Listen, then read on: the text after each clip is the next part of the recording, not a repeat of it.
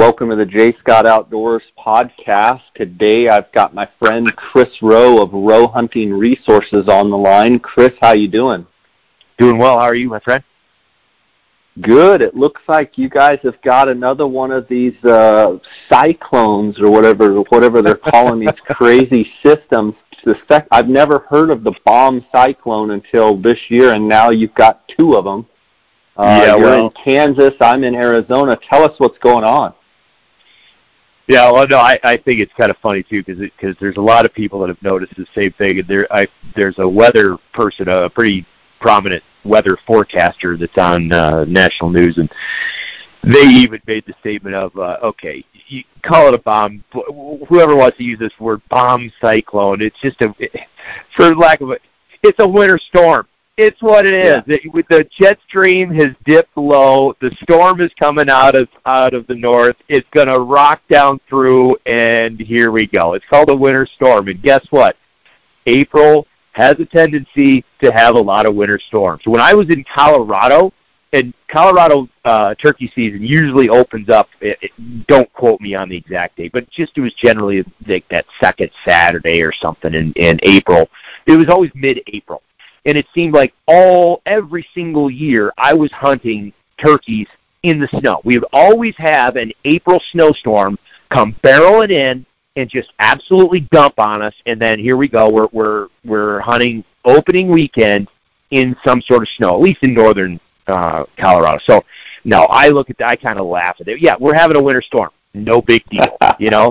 the the last one now, don't get me wrong. The last one sucked. I mean, the last one, and I still to this day, I, I just I'm just embarrassed for um, the the state of media today that that what happened in Nebraska, Iowa, um, Wisconsin, those guys, you know, the, that last storm that came down through with all that ice and snow and rain and water and just the devastation that it had is, is was just absolutely incredible, and they still aren't out of out of it yet. I mean, we here at home in northwestern Kansas, we got hit hard, but we didn't get hit hard near that um, what what they got up a little bit north and northeast of us. But you can see on our highways here, I mean, the, the number of tractor trailer loads of hay and feed, just that you know, farmers helping farmers, ranchers helping ranchers.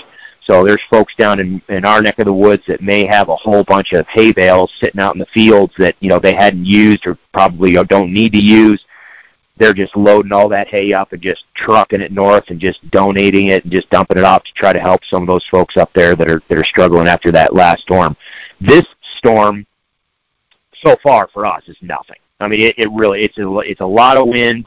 It's cold.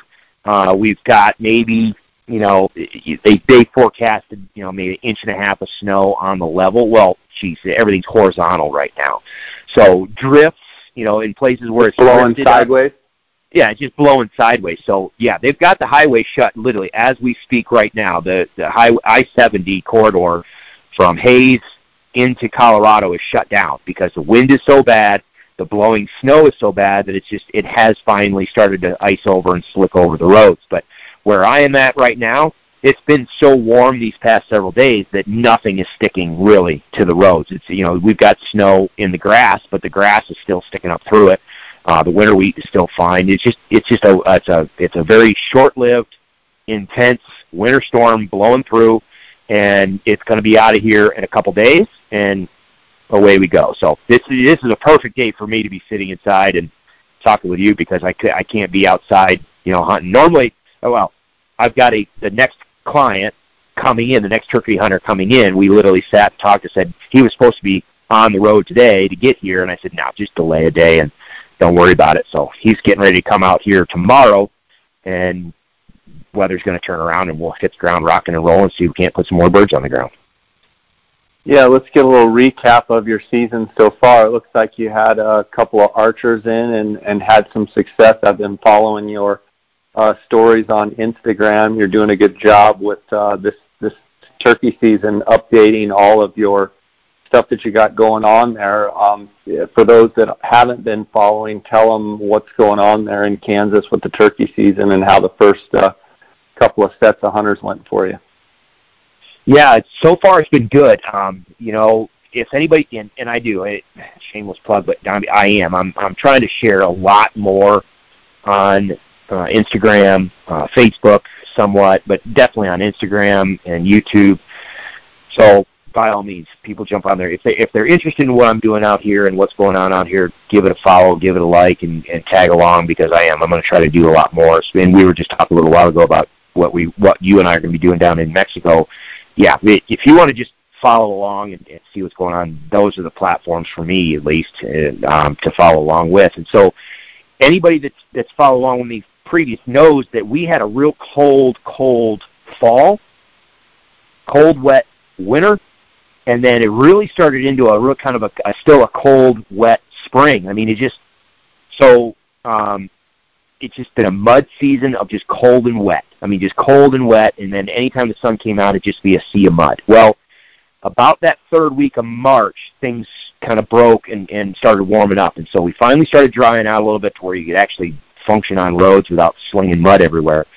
And the birds started busting up pretty darn good, um, but then they kind of hit a plateau. So normally, I love hunting that. Our season in Kansas here starts April 1st for youth, and to say, uh, yeah, for youth, um, and then archery starts about about that a week into season, so it's on the 8th, and then shotgun doesn't start until next week for us, about the 17th. So that first week of April is my favorite time of the season to hunt because the birds are still coming out of their larger winter flocks. So you can have a flock of hens that may be 20, 30, 50 or more birds, but there may be 5 to 10, depending on the size, there might be 5 to 10 big mature longbeards in there. And they're just going at each other's throats. I mean, they're they're just still working out their pecking order. They haven't gotten locked down with hens yet. And so you go out there and you set up in the field with a strutter and Jake decoys and, and hen decoys. It's it's fun to have multiple birds coming into your spread, and you can have activity all day long. As we rolled into, and that's exactly what was going on that first week of season. We had a bunch of birds still traveling together. It seemed like they started to break up a little bit, but then they just kind of held uh, in their somewhat smaller flocks to where now this past week we find we had two or two different groups of archery. Well, yeah, two different archery hunters, and I've got the third one coming in. Um, what we were seeing was still somewhat large flocks, so 20, 30, 40 birds in a group, multiple gobblers in with that group. Yes, you can, and you can have gobblers off walking around on their own, but by and large, they're still kind of with that group uh, but they were just going nuts. The the lat uh, Steve um, that was out here on opening day of turkey season, man, it was incredible. We were able to pick up. I mean, we had one of the best best mornings in Kansas I've ever had as far as um, gobbling activity. There had to have been over 200 gobbles that morning. We were right under the roost, but we ended up inadvertently. I did. I shared that video about the habitat improvement that I did in that. Looks like you put the blind right under the roost tree. Well, that was not what I. That was not the intention. And, and Stephen, no. Okay, so let's let's talk about that. So in this in this, it was incredible, but it was unfortunate. I was watching, and they started firing off. It sounded like they were roosted on the roof of the blind. Dude, they were ten. That one gobbler was ten feet above the blind. The tree that we were sitting up sitting up against was a, it was a small tree. He was literally ten feet above the blind, just wow okay, so what I talked about in that video series, the the the IGTV series was okay. In this particular area, it's a, it's a known roost year in and year out, and the way the river bottom is shaped, it, it just by default the trees, the big, gigantic, mature cottonwood trees, really kind of create this horseshoe shape, or maybe this uh, big lazy oval and in the middle of it is generally wide open. Now, in the past couple of years, we've had some good, and I talked about all this about the, the grazing regime, the floods that have come through here, and all the disturbance that has happened over the years.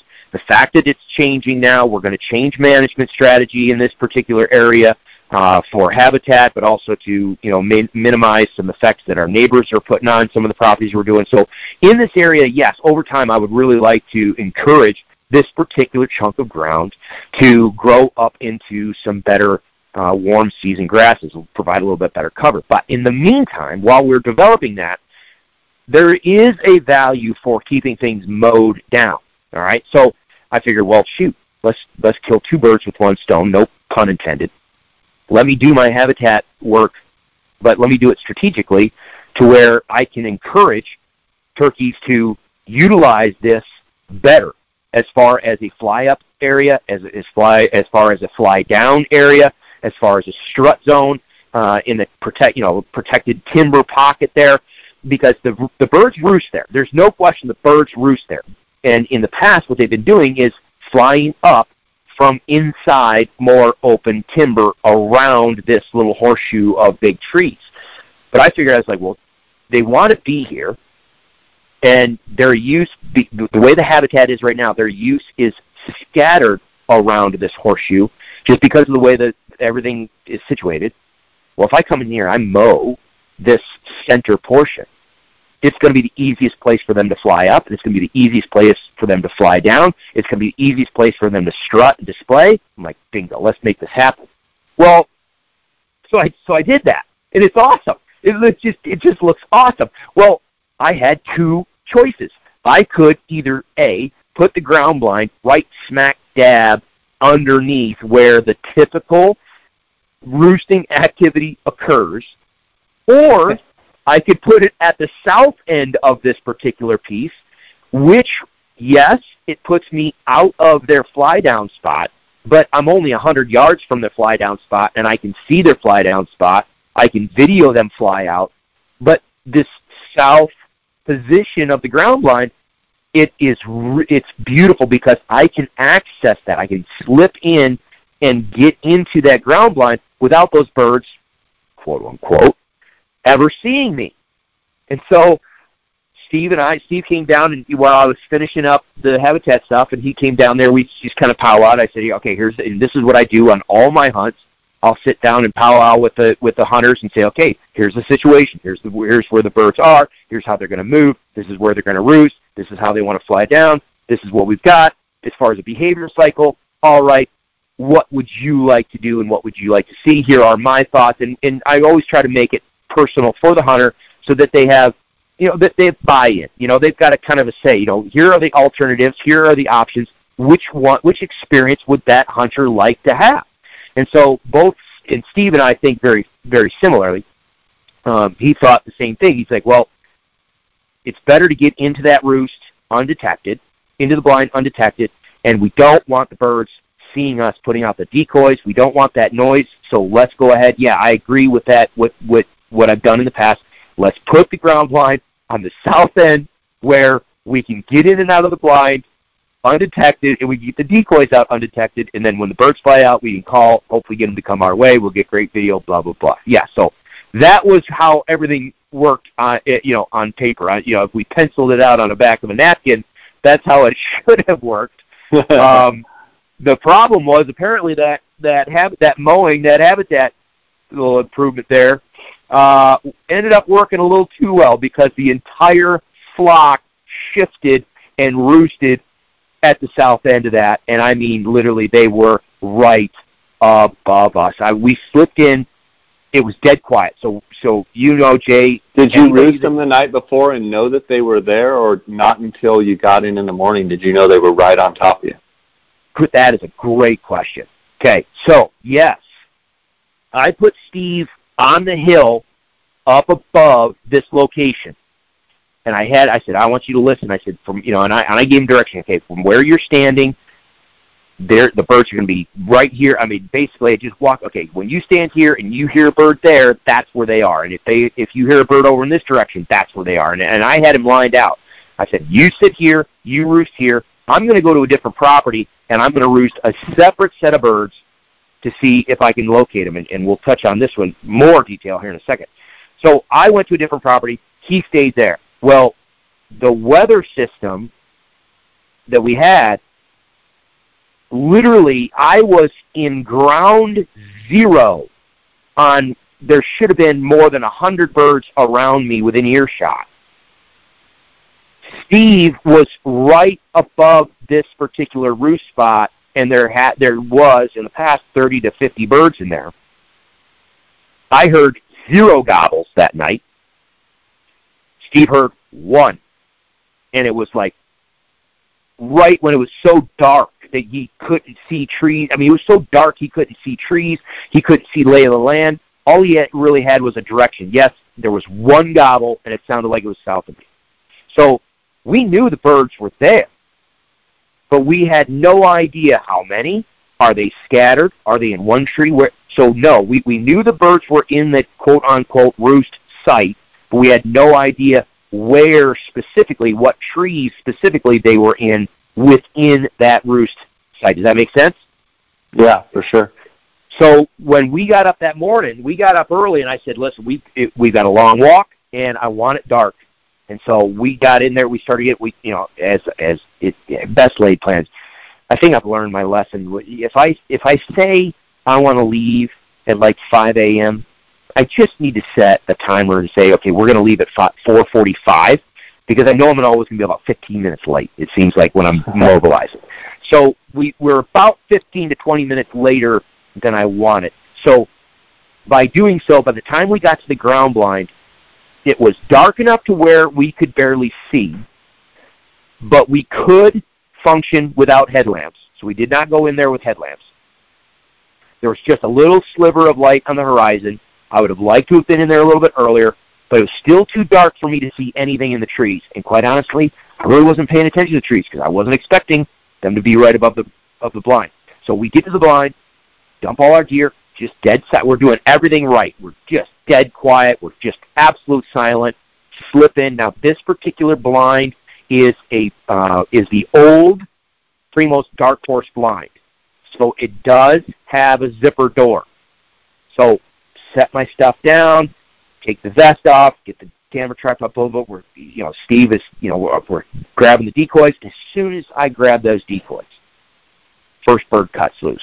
Wow! And he gobbles, and he's like 60 yards away up in the tree above us. And I'm like, both of us, both Steve and I had the exact, you know, you just one of those, oh, oh boy, crap. Because now, and, and hindsight being 2020, and I told Steve this later, I said, you know what, hindsight 2020, and I'm, I'm, I'm actually thinking this may be the case in the future for me. I don't know. I've got to test it. But if that happens again, I don't think I'm even going to put decoys out. Yeah. Because I, I, I did go ahead and try. I'm like, all right, just give me the, because he picked up the DSD Jake Strutter, and I, and he had a lay down hen, and I said, give me the Strutter, give me the Jake, give me the lay down hen. We're going to do a, an abbreviated, kind of a small um, whipping boy setup. Let's just go. And I just boom, boom, boom, boom, put the decoys out, slip back in the in the ground blind. We get in the ground blind, and again, we're we're dead dead silent as dead silent can be, as, as much as you can with all that equipment. And then you and you and I, if anybody's who's messed with ground blinds before and the zippers, each ground blind manufacturer is going to have a different zipper. So the Primos Dark Horse, the Double Bull Dark Horse, actually had a, a pretty decent zipper. So if you grab the inside and outside little little tag ears on that zipper and you kind of muffle the sound, you can slide that zipper closed quietly, slowly and quietly. And so we got the, the door closed where I thought it was pretty quiet, got in the blind, got everything set up. We're still being quiet, and then, oh, here we go that the first bird of the morning, he starts going, and I mean, he starts going, and I mean, he's just he's just rock, bam, bam, bam, and then the ones off to our right start rocking. I'm like, okay, well, the ones off to my right front are where they are supposed to be, but they're kind of a little closer to us. That's not bad. That's okay. We can deal with that. And in my mind, I'm thinking, okay, if this first bird saw me not a big deal. Because if he flies out the other way, that's fine. I've got these other ones to my right that they have no clue that I'm here. Well, that was short-lived because as soon as they let that they let loose, the one above me or the one above us let loose, and then we knew at that point it was it was probably going to be over. I mean, we were literally directly under the entire flock of birds, and again, like I said, literally that bird that was above us was probably 10 feet above the blind. I there had to have been more than 200 gobbles that morning.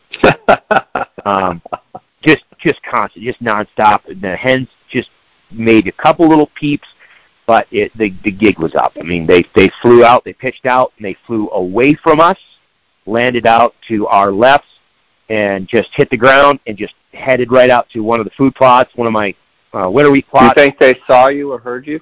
Those absolutely, birds? Absolutely. Yeah. Not there's no question. One thing, and, and I guess let's just tackle that a minute because I think that was one of the questions that came into me a while back was, well, really, how good is is turkey vision? And I think you and I talked about it real briefly that um, somebody had asked, you know, do do turkeys see color? And you know, if you've been around turkey hunting for long enough, you know, you you maybe kind of laugh at that. You're like, who the heck's asking if turkey? Yeah, of course they. Well, there's a lot of new folks. You know, I mean, there's there's people new to turkey hunting that may not know some of these what other people consider basic information. But yes, turkeys do see color. They see just as good as we do. I think they see better than we do when it comes to detecting motion and very fine, acute detail. If you think about their whole life life, life structure and their cycle, you know they need bugs. They you know they're eating bugs and small seeds, and so a small bug or a worm moves under the grass. They it, for survival, they need to be able to see that, detect it, and just bam, jump on it. They've got to have a fast reaction time. So yes, their vision, as far as its acuity, as far as picking out detail and movement, I've heard people say that's on par with what hawks and eagles are as far as bam. They'll they'll pick up movement instantly, and they can deter you know discern very very small fine detail very quickly. But what people I think overlook is the fact that they have both rods and cones in their eyes, and rods and cones are what dictate how your vision is. Rods and cones separate some those, you know, the cones are picking up the color vision, rods are picking up the, the kind of low light, black and white type of vision. Well, they have eyesight that is, I think, just as good as ours is in low light. I think they can see just as good as we can in those early morning hours. And so if you can see, they can see. But here's the thing. They're up in a tree looking down. Now, if it's open habitat, like we have, and you have light colored vegetation or leaf litter on the ground, like we had in that area, depending on the camouflage that you're wearing or what you're carrying around, you absolutely can stand out like a sore thumb. And I've talked about this on uh, some of the other stuff that I've, I've done, especially on the elk mod or the excuse me, elk mod, the turkey module and the website stuff. If you are, say, for instance, and this is a perfect example. The, the camouflage that I typically wear out here is is First Lite's the their cipher pattern, which is a brown and tan modeled camouflage. It works awesome out here for us in the con, you know cottonwood corridors and that brown and gray leaf litter. It's it's amazing. But if I walk out across uh, an actively growing winter wheat field, which in low light looks dark, then I am a light colored object walking across a dark colored background. You're going to stand out. Especially if you're talking about a bird sitting in a tree looking down on this. The same thing goes, it's the exact same principle as what we talk about in ground blinds. If you're, if you're hunting in a ground blind that has a black interior, that's why you wear black. Because if you wear a camouflage, like if I if I wore this cipher pattern inside a, a double bull, blacked out double bull blind, it's going to shine. It's going to stand out because it's completely opposite of what the background is. Well, while I myself in my camo may have blended in from the turkey's standpoint with they look down, most of the decoy bags that you have these days are what solid olive green, you know, maybe or mm-hmm. maybe they're a uh, uh, you know, digital camo, green, you know, color camo. They're going to be a darker cam. So as we came in, I've got my camera. It's dark.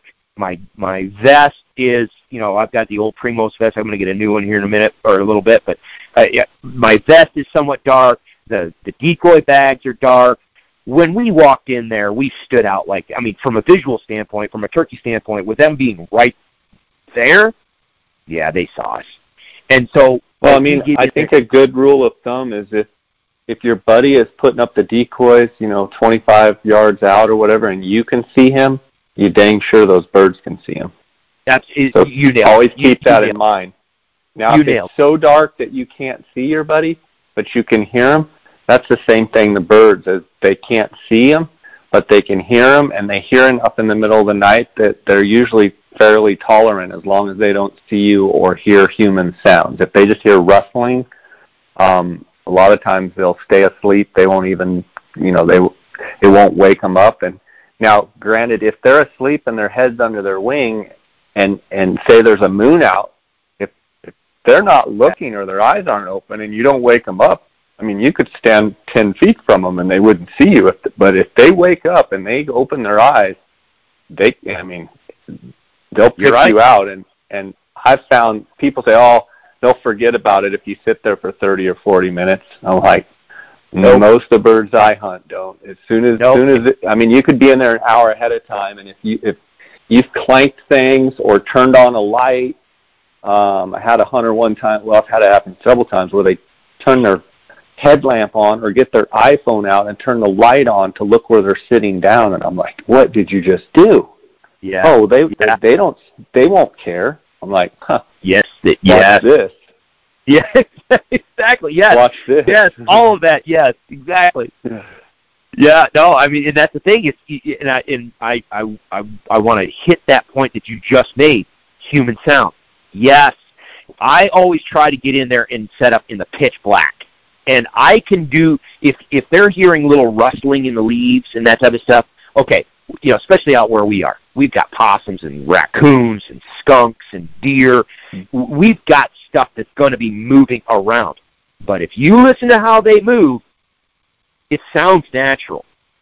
But if you're out there snapping sticks and, you know, I don't care what decoy manufacturer you're talking about, if you're out there with decoys and clunkety clunk clunk clunk clunk, you know, trying, if you're making noise, or and this one I found out um, two years ago down there with you, uh, down in Mexico, and you just had a, a recent podcast where you talked about this uh, as far as trying to get stakes in the ground in really hard, rocky environments. Like the DSD stake is a metal stake. And how many times are you having to take that stake and then grab a rock and try to pound it into Yep. the substrate out there? I mean, okay, you might be making sound and oh yeah, well they hear, you know, they hear it down there in maybe Arizona or Mexico, oh there's javelina running around or there's raccoons or whatever. Sure. But you tell me a, a, a raccoon that goes out there in the middle of the night and starts pound, pounding a rock on a metal stake. No, it doesn't. it, it doesn't sound natural. So if you're clunking your decoys, that's unnatural. And if you are hunting birds that have natural predators around them, uh, in my experience, this is just my opinion. No, they don't forget about it. They go the other way. They go the other way. Do I like sitting up underneath roosts and getting close? Absolutely, I do. But my rule of thumb is I do not want the birds on the roost to be able to see my decoys from the roost. And if that means I can hide behind vegetation and say, you know, later in the season here we get leaf litter, you know, leaf starts to bud out on the trees and it starts blocking their vision, great. I can sneak in a little bit closer and I can move a little bit better and not be picked off and I can, you know, they're not going to see me and they're also not going to see the decoys on the ground because I think that's another thing that tips them off is they know when it's safe to be on the ground and when it is not. And I think, like for us, I, I went ahead and I put that decoy out thinking, okay, maybe I'll disturb one bird, no big deal. I'm not disturbing these other. Well, no, all of them, all of them saw me out there putting that decoy out there, and I think they can just sit there. You know, a, a, a strutter decoy, any hen decoy, is going to be a little bit darker, on especially those big strutters.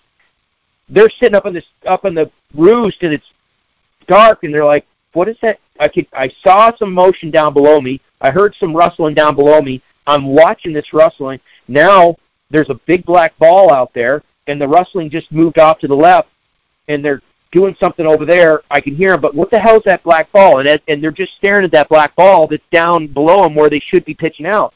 And then as it gets lighter, they're like, why is there a turkey? Why is there? I don't know. It does. It, it just tips them off to where they're like, hmm, I don't know if I buy that scenario. I, it doesn't look right to me. Eh, I'm just going to fly off in a different direction and play it safe. Typically, I find better success if I'm going to set up under a roost or near a roost. I like being maybe in open habitat, maybe a hundred yards or so, and I and I don't want the birds in the tree to be able to see the decoy until they fly down. And we violated every ounce of that that morning on our first set. It was it was awesome. Don't get me wrong. I mean, the, the, the gobbling activity was just incredible. But we didn't kill a bird on that set. We didn't kill birds until we went in a different property, and we had a couple midday sets where we picked up a couple lone tom, well, one single tom, and then two times traveling together uh, during the middle of the day, and we were able to call them in point blank and you know, like I say, call them to your toes and just put them right in, in the lap, and we're able to get it done. And then the second client came in, and he got here that afternoon, and we just scrambled, went right straight to uh, another property where I checked a game camera, and on the game camera, it showed that there was two longbeards. But we have some neighbors that hunt next door, like right off our fence line. They put a ground blind and corn pile right off their fence line. So one picture showed two longbeards. One of them really, really nice. I mean, real nice bird. And then a day went by, and then the only picture showed up was this one other uh, smaller longbeard. So I was like, well, maybe my neighbor killed it on opening day, whatever. We'll we'll come in here and see. This property was the property I went to that night. I was telling you that Steve went up and he heard the one, you know, he was roosting above the habitat improvement and he heard one gobble. I'm sitting on a hilltop watching and listening to this particular property. I heard nothing. Not only did I hear nothing, I didn't see a single bird fly up. So I'm thinking there's nothing here until I went and checked the game camera. So fast forward when we get into the blind, I'm thinking, okay, this is this, you know, this particular individual. It was his first. He's bow hunted a little bit, but this is going to be his first animal with a bow. Period. Let alone his first turkey, but this is going to be his first bird, uh, first animal. Period. So, as a beginner, I wanted to I wanted kind of a slam dunk scenario. I, I said, I tell you what, we're going to go climb into this ground blind because the ground blind is right where they want to pitch out. It's right where they fly up. They're going to be here. There's just no question about it. They are going to stand 15 yards in front of the blind, period. These birds are off in the field. They have no clue that we're here. We're going to slip into this ground blind. We're going to put out the, just the jake decoy and lay down hen, maybe another hen, stage to where it looks like they're getting ready to fly up. When these birds come over, they're going to walk right down in our lap, and it should be good because we've got one gobbler. We know we've got probably a couple hens. It should be a nice, calm, controlled atmosphere to where should be able to walk this guy through the shot process and make a good shot. Well, yeah. What my scouting did not reveal and what the game camera did not reveal was there was probably 30 to 40 birds in that flock with five or six big long beards, couple jakes. I mean, there was a flock that was, I was not expecting it. And so when they came over the hill and it started, it was one of those situations where it was just chaos. So here we are in a situation where we got a pie, like 20 plus hens, five or six big long beards, and two what I classify kind of as those bully jakes, those jakes that are just super hyper aggressive. It was just chaos. Jakes beating up on each other, jakes pushing around long beards, long beards fighting each. I mean, we had two long beards in that group that just they just went from longbeard to long, just gobbler to gobbler to gobbler, and just beating each other up, just pounding the snot out of each other to where they would circle through. It was kind of like this rotation. They would circle into the decoy spread, and we'd get ready. Okay, get ready. Get yeah. You should. You know, typically they come into the decoys. They're either going to engage the decoys or they're going to stop and strut around the decoys. There, there's going to be a certain time, often, where that bird kind of settles. You know what I mean? Where he you know mm-hmm. kind of comes up and pushes against the decoy, and then he pauses and stands there and postures over the decoy. Or maybe he just comes in and he struts and he stands there. No. that none of that happened. I mean, they they just between the jakes and the longbeard, they just would not stop moving, and so that's where and and I sent you that little somewhat video clip and I posted it on Instagram, the slow mo of that, the slow motion uh, stop video of of the shot. He finally got it. He, You know, the first shot he made on a on a bird was like 22 yards, but it was a you know he had he had been at full draw for a little bit longer than what I wanted. Uh, so his first shot got excited. He just took he just shot wide and just harmlessly shaved some uh, saddle feathers off the bird. Uh, that bird just kind of spun around, went down the trees, came back out, and went out and continued to fight all the other gobblers out there. And then the second gobbler that came in that he that we ended up recovering um, came in beautifully. Um, I think you know, as me being a, an experienced individual, I know that we had more time than what the hunter felt. Um, and this was one of those situations, and Jay, I think you you could talk about this as well. When you're dealing with taking other people out, and you have different um, abilities, let's just say abilities and comfort levels. Experience there's a fine line. There's a there, yeah. There's a fine line on coaching them through the process versus providing way too much information in, in to where you overwhelm them. You know what I mean? To where right. you you've got to give them the information and then let them process it and let them handle it. So I, I did that and he made a good shot left and right the the the left and right was perfect. He just shot low. I think he tried to peek over, you know, tried to peek when he shot and he shot low. Um, it wasn't a good hit. We were able to recover that bird the next morning, but uh, it was just it was just utter utter utter chaos. And so I think we are in a situation now where once this weather breaks, I think we're going to see next week to where those bigger flocks definitely bust up to where it's going to be one gobbler with a handful of hens and another gobbler over here with a handful of hens and maybe some single gobblers running around. We'll we're, we'll see. We'll see what ends up happening. But right now, we are still in somewhat larger groups with birds just beating the tar out of each other. So it's fun. Yeah, I mean, early season is always. I, I really like early season. There's there's parts of early season that I really like. There's parts obviously that are challenging, but it it can be said for the middle and the end of the season. Um, I want to remind people that are listening, if you haven't heard, Chris and I did a seven-part series where we got probably seven, eight hours, maybe more worth of um, turkey talk, and it's I, I don't have the episodes in front of me, but uh, a handful of episodes ago, uh, the we went through everything. So it, you know, if you like what you're hearing here and didn't listen to the seven-part series, go back.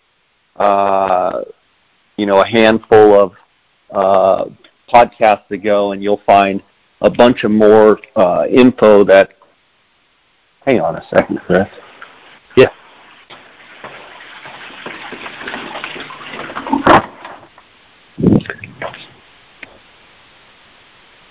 Anyway, we recorded a bunch of different uh, episodes on Turkey Talk, and we covered all sorts of strategy and stuff. So if you like what you're hearing, go back and check it out.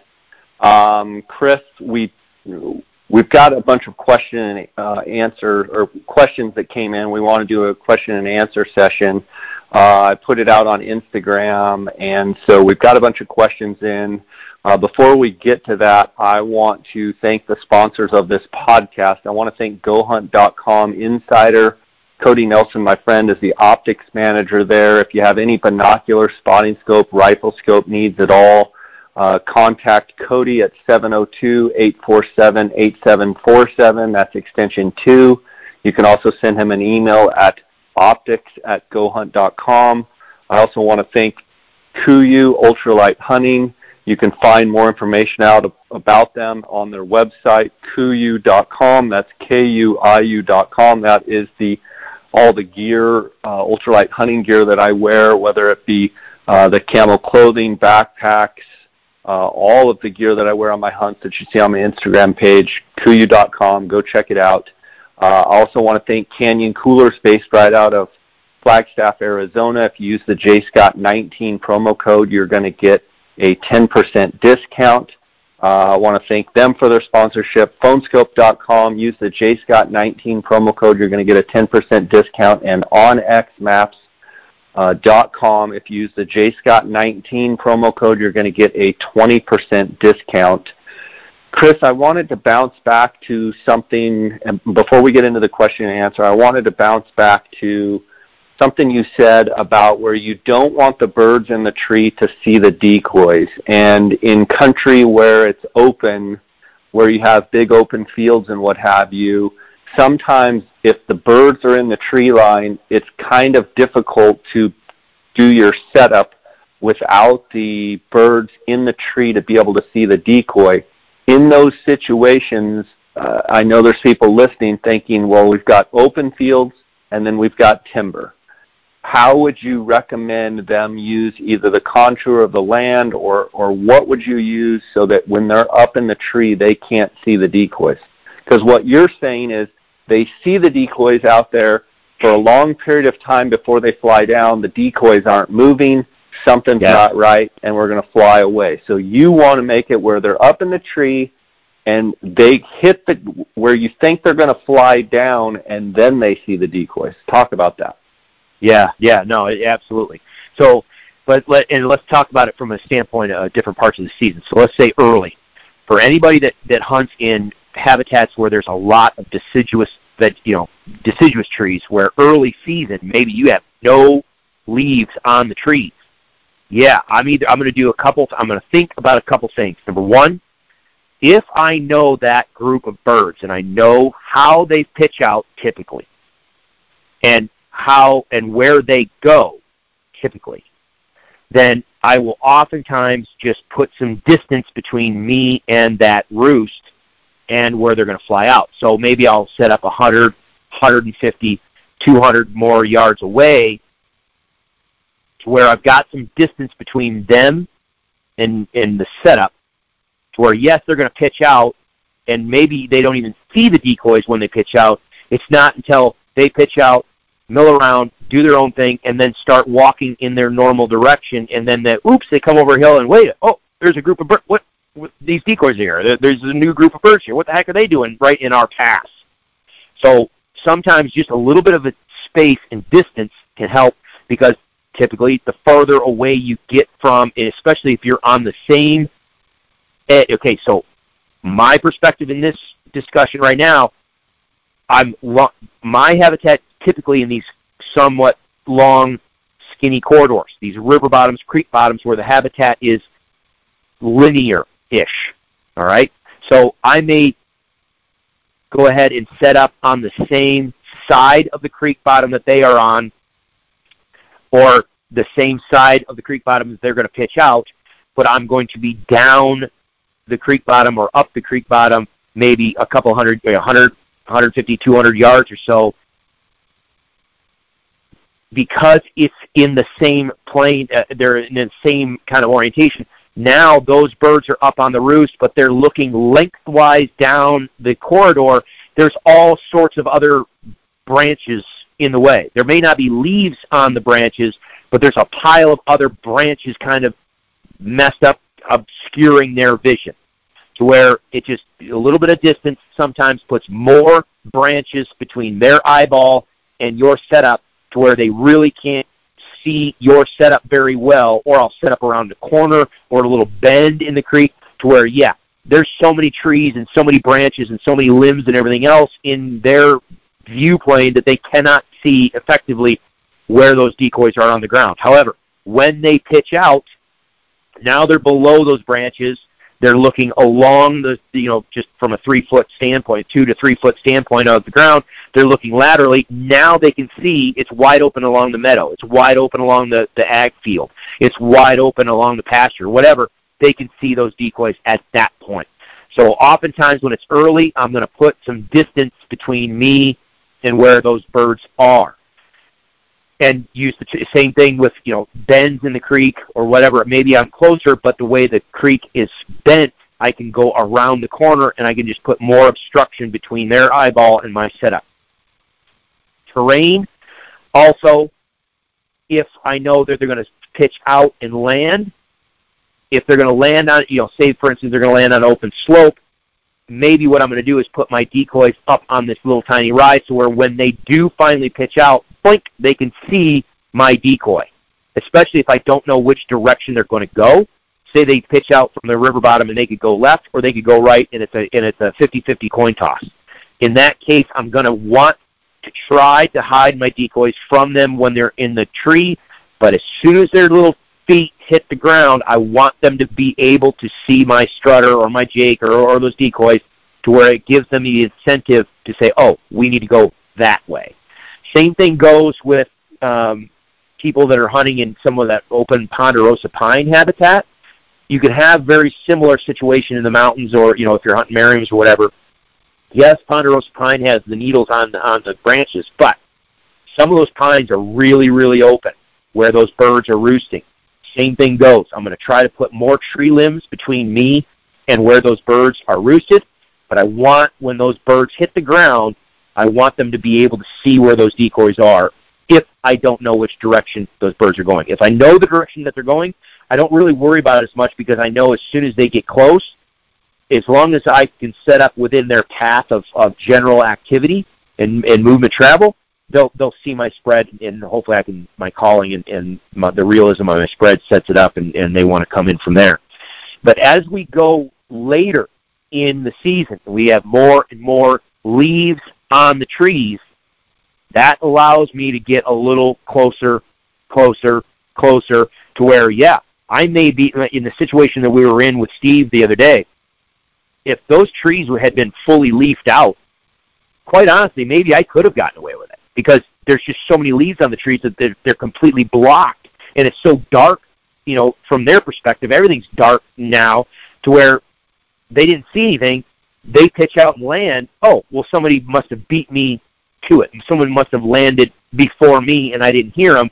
It's not as big of a deal. So, if you're hunting in places where there's a lot of leaves on the trees, or you're in places where, say, um, and I have not personally hunted here, but say down southeast where you've got some of those pine plantations where those those pine the the pine boughs are, are very and the stems are very close together to where the birds are buried up in those pine boughs. Maybe you can creep in and crowd that roost site a little bit closer to where they can't see you.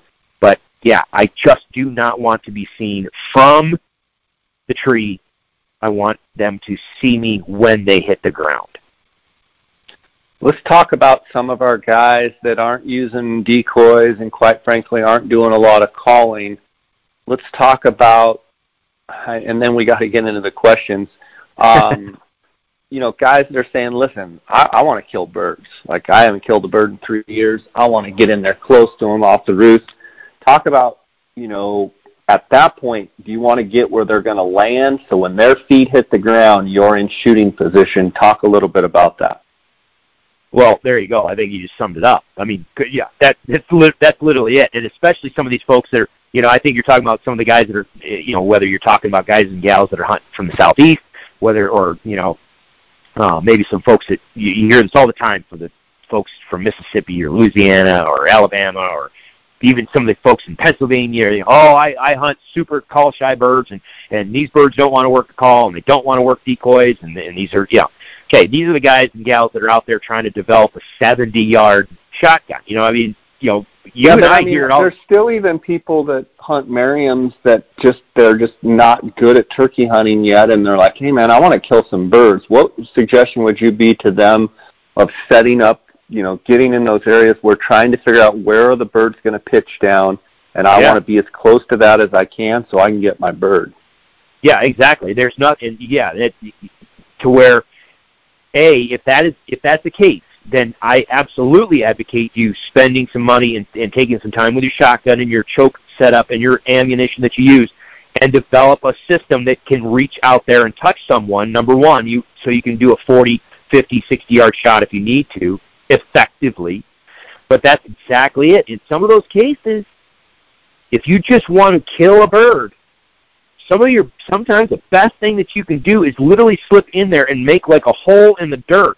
And you don't want those birds to think anything else. So figure out where they're roosting, Okay, especially if you can find birds that are consistent roosters. Like for you know, for us in in uh, for Rio Grande turkeys in Kansas, they like to typically roost in the same general area each night, if not the exact same trees night after night in year after year.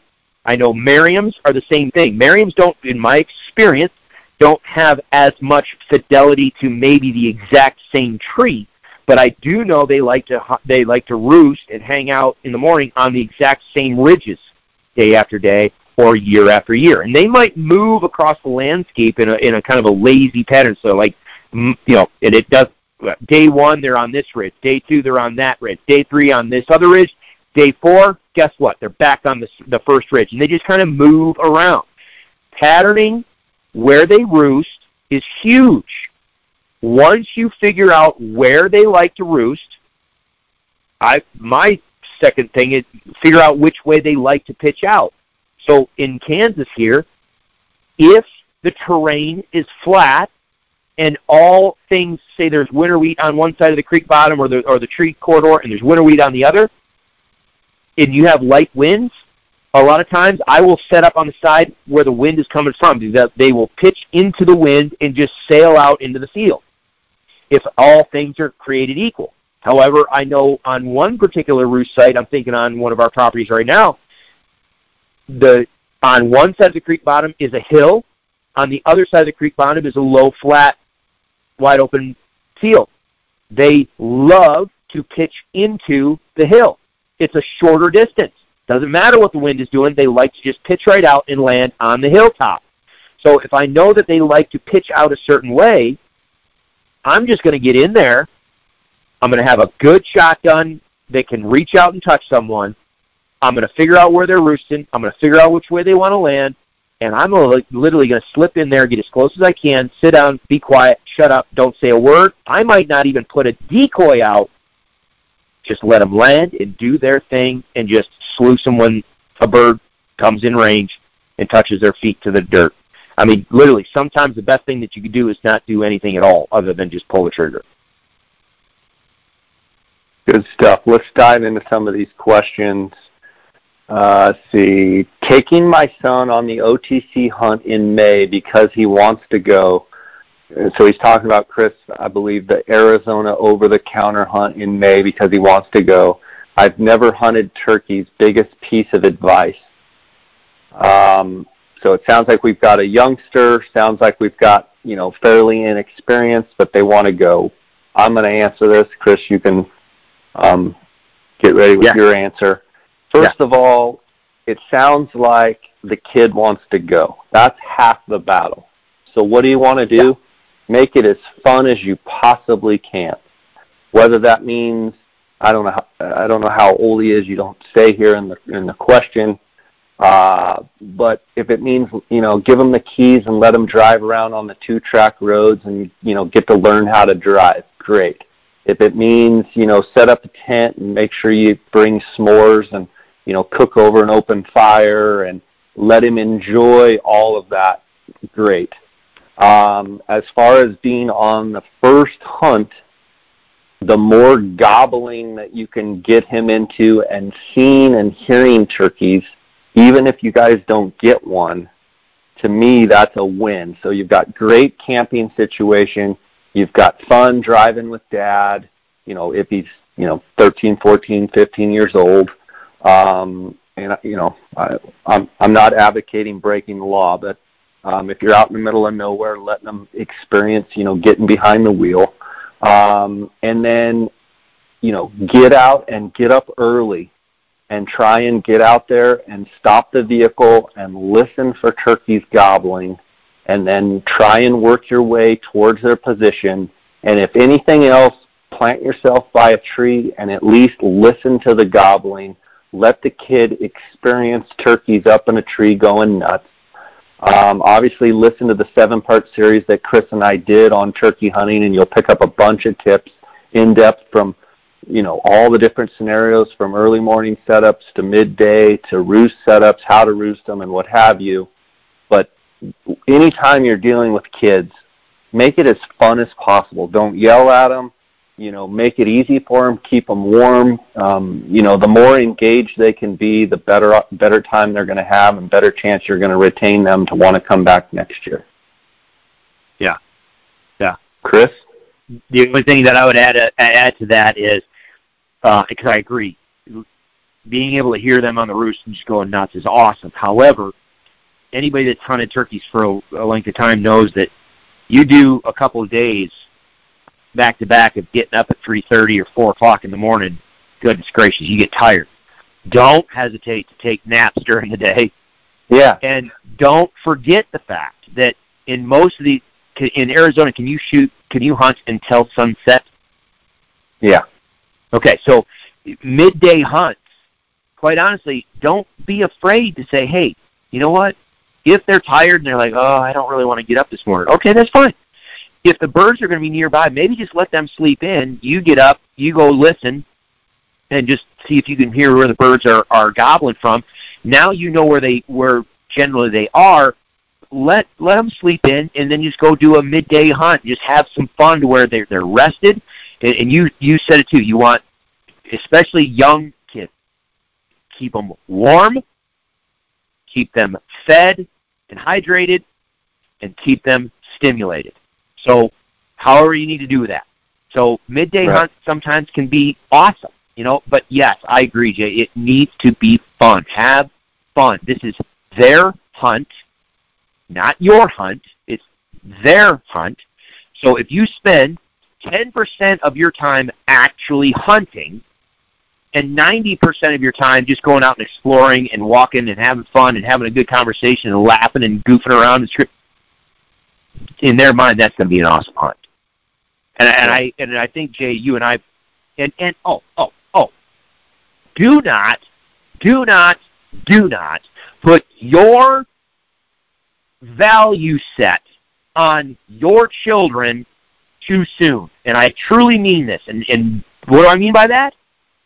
Most kids don't give two flips about how long a beard is.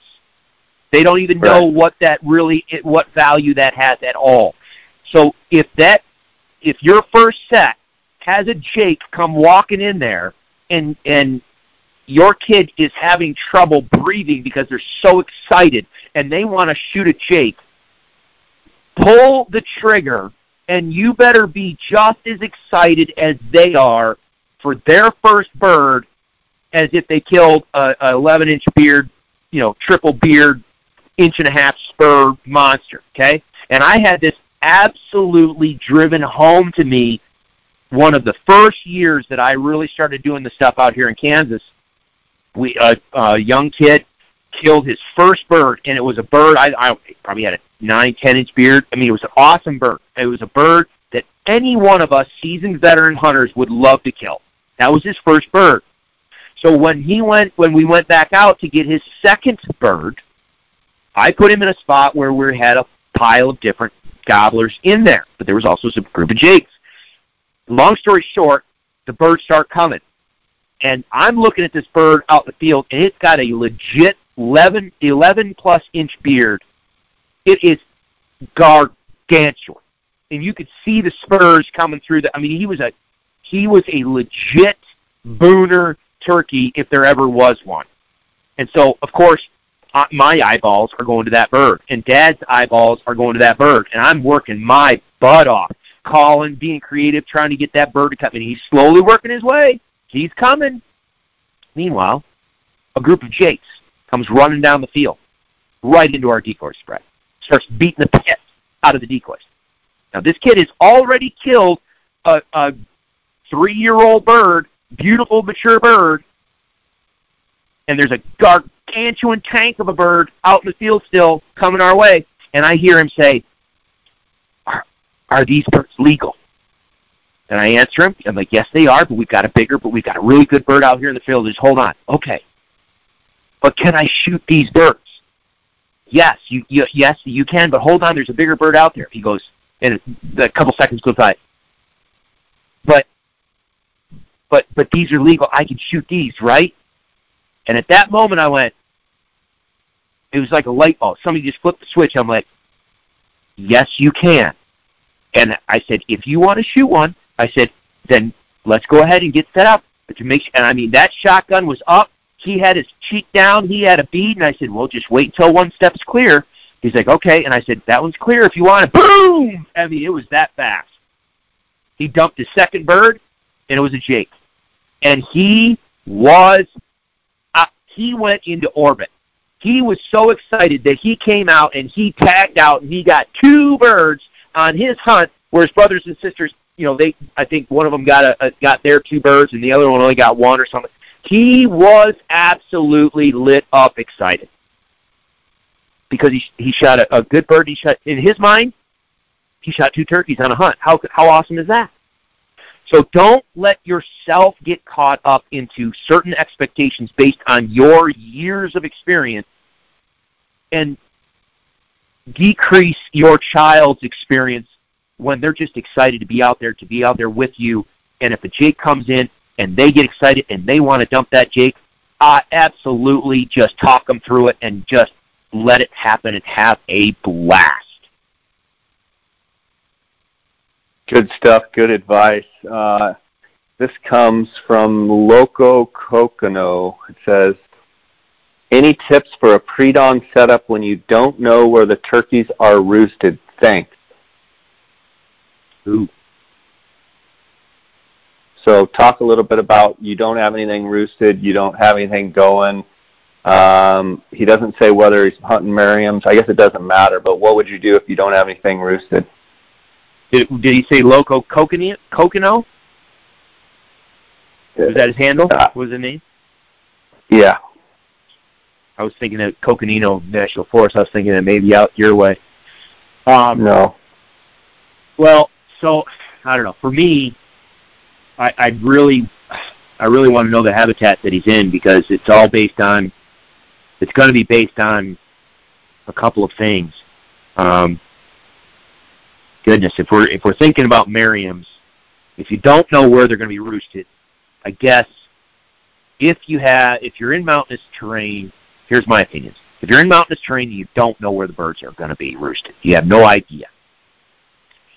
I would hope maybe he has the ability to get out and scout a little bit and know the terrain that he's in and maybe how the, the forest structure is set up to where there's going to be places in some, you know, a lot of times with Merriam's in the mountains, you're going to have, most of those times they're, they're going to be associated with ponderosa pine forests.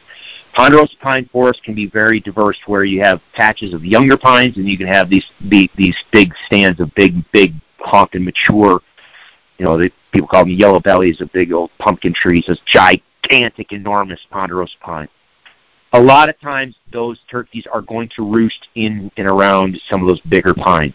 That doesn't mean that they're going to just necessar- necessarily stay there and feed, but they're going to roost in some of those places. So, first and foremost, if I know nothing about the area, I want to find those places where those gar- this is Merriam's, where those gargantuan trees are going to be found. Then I'm going to want to know where the nearest green areas are that have the best spring green up happening. Maybe that's on a creek bottom. Maybe that's on a uh, south-facing slope that's a little warmer than, say, a north-facing slope or an east, you know, east-facing ridge versus a west-facing. You know, I'm going to look for those places where it's going to be greening up better, and then I'm going to find those two things, and then I want to know where's the nearest water. And if I can find a spot on the map where I have big, honking, mature ponderosa pines, I've got good spring green up, I've got water nearby, and if I can start adding, you know, okay, that right there is my that's my that's my entry point right there. So if I can find the big trees, good green vegetation, and water, that's where I'm going to start. Now, if I can start adding, you know, oak brush to that equation, or aspens to that equation, or willow bottoms to that equation, or shrubs, if I can add diversity to the habitat, that is where I'm going to start. And quite honestly, you get set up in the morning and you just listen. Maybe the first the first day of your hunt, if you could do all that type of scouting ahead of time, whether it's Google Earth or onX Maps or whether it's just going out there, you know, and, and looking from a distance with, with binoculars, if I go out first thing in the morning and I'm just going to go on a blind set, I don't know where the birds are. I'm just going to go sit my butt on the ground and see. That's exactly what I'm going to do. I'm going to go get out there in the place where I think it's best. I'm going to sit my butt down and I'm just going to listen. Just cold call. Start maybe you know use them. You can. People talk about locator calls. In my experience, man, sometimes Merriam's do well with locator calls. Sometimes they really don't. Um, you know, where some people say owl hoots work best or crows or you know ravens or coyotes. You're just gonna have to play with it. Some birds like certain things. I can I can think right now um, in some places where an owl hoot will do you no good, but if you blow a, a coyote howler real quick, yeah, you might be able to get a response. Or a crow does no good, but an owl hooter does. You're just going to have to go out there and punt and play with it and see.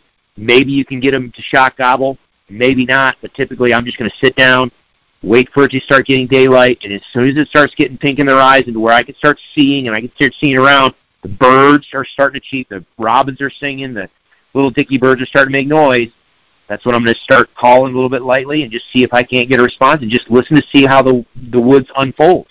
And then as it turns daylight, if I don't hear a peep and it starts turning daylight, I still have no no and and the birds should be on the ground by now and I still have nothing, well, that's when I it becomes a scouting mission. I'm going to start looking for signs. I'm going to see, am I in an area that has turkey droppings? Am I in an area that has um, tracks? Am I walking across the landscape with my binoculars? Can I see turkeys? At that point, it becomes an active scouting mission to find the sign. And once you find the sign, then you can put any of the decoy and calling stuff that we talked yeah. about. And I would add too, like I think this question you could take his question several ways, but I, I'm getting like, I don't have anything roosted. What should I do? I would say cover country. So if you're out there uh, before light, you're trying to shock gobble with a coyote howler, which is what I would do, trying to get them to shock, make make a gobble, and then you have something to go after. You know, then the yeah. option is okay, get out and walk ridge lines, pick an area and say I'm going to commit to it. I'm going to I'm going to start walking and I'm going to coyote howl till I get a bird to answer. If no bird answers, I'm going to just keep moving and or use your vehicle to do the same thing. I'm going to drive, stop, get out, listen. If nothing's gobbling, it's still dark, I'm going to try and shock. Okay, if nothing gobbles, I'm going to keep moving. You can either do it on foot or you can do it by vehicle. Um, yeah. Those are the two things that I'm going to do. If I don't have anything roosted the night before, I'm either going to commit to an area and say, I'm just going to get out there, I'm going to walk down the forest road or, or the ridge until I hear birds gobbling, or I'm going to get to an area where I know turkeys are, I'm just going to sit, I'm going to wait until one bird gobbles, and then I'll move towards its direction, get as close as I can. Um, you know, that, that's what I, that's what I would recommend um, if you don't have anything going. Cover country till you hear them, and once you hear them, then you if you know you may not be able to get on them then you might come back that night and try and get as close to that situation and do an afternoon roost setup uh, for the next morning. Let's go to the next question. Uh, we've got diaz rocky 24 how much calling is too much calling when hunting pressured merriams on public land? I think if you sound really well if you sound good uh, you probably can't call too much. You've got to really watch your human sounds and you've got to really watch your human cadences, in my opinion. So if you sound good and you you know you sound just like a turkey, your cadence is just like a turkey, I don't think you can call too much. Now what I think you can do too much of is drive close to the birds on the roost, slam your doors while they're, you know, waking up and they're gobbling and they, you know, see your lights, they know that someone is coming uh, you know, that they can see your headlamp. Uh, you can call too loud. You can get too close calling loudly. And I think the worst thing is, you know, people, in my opinion, that call with a mouth call that really sound nothing like a turkey. They think they get the cut, cut, cut. They get somewhat of the cadence, and they're like, "Oh, I'm great with the mouth call. I'm going to let her rip." I think that's one of the worst things for Merriam hunters that you can do. Uh, Chris, I'm curious your opinions. I mean, I think box calls and pot calls, you people can be make much better sounds with. Um, I, I got to be honest, half the people I hear call with a mouth call, and I would probably throw myself in that as well, have no business even using a mouth call if they want to get serious about killing turkeys. Now, you know, they've never killed one with a mouth call and that's, you know, they want to get better, but there's so many people I know that never practice. They throw it in the, you know, on the way up to the turkey hunt and they think they're great. Uh, yeah, yeah, you're probably calling too much to, you know, you're you're part of the problem, is what I would say. What do you think, Chris? Yeah, and, and I think it has to do with birds, and I think it has to do with the hunter pressure, like the question said. I mean, if it's a heavily pressured area, then quality is going to be key over quantity. The, if you if you sound really great, then it will probably allow you to get away with more calling. But just it, but just more quantity doesn't translate into quality. You know what I mean? You, just because you you call more doesn't mean you you're actually sounding better or doing more good. So yes, if it's a pressured area and you are not just awesome rocking a call, I would say probably maybe not call as much, but and I think you nailed it too. You got you need I am less worried about most people's ability to sound just awesome. I'm less worried about that than I am get the cadence right and learn how and what they at what turkeys actually sound like. Um, that's why I put those videos on, you know, as far as our website, you know, just listening to turkeys talk and there's a way, and I agree with what you exactly said. I, when anybody's just starting out, especially turkey on a get a box call because it's the easiest one to learn. Then go to a pot call because that's the next easiest one to learn. And I mean, learn it and learn good and, and make it to where you can sound well. Um, and then a mouth call. So, but even still, there's a right way and a wrong way to use a box, and learn how to use that box effectively to get a good two-tone yelp, high to low. Same thing with your um, pot call. You want to have a realistic yelp. You want to have a realistic cluck or purr or whatever. You want to sound realistic. That's huge because I think even in heavily pressured areas, you could do the exact same level of calling that someone else does, but if you just have a better cadence or a more realistic cadence and a more a more realistic sound, you're going to do better.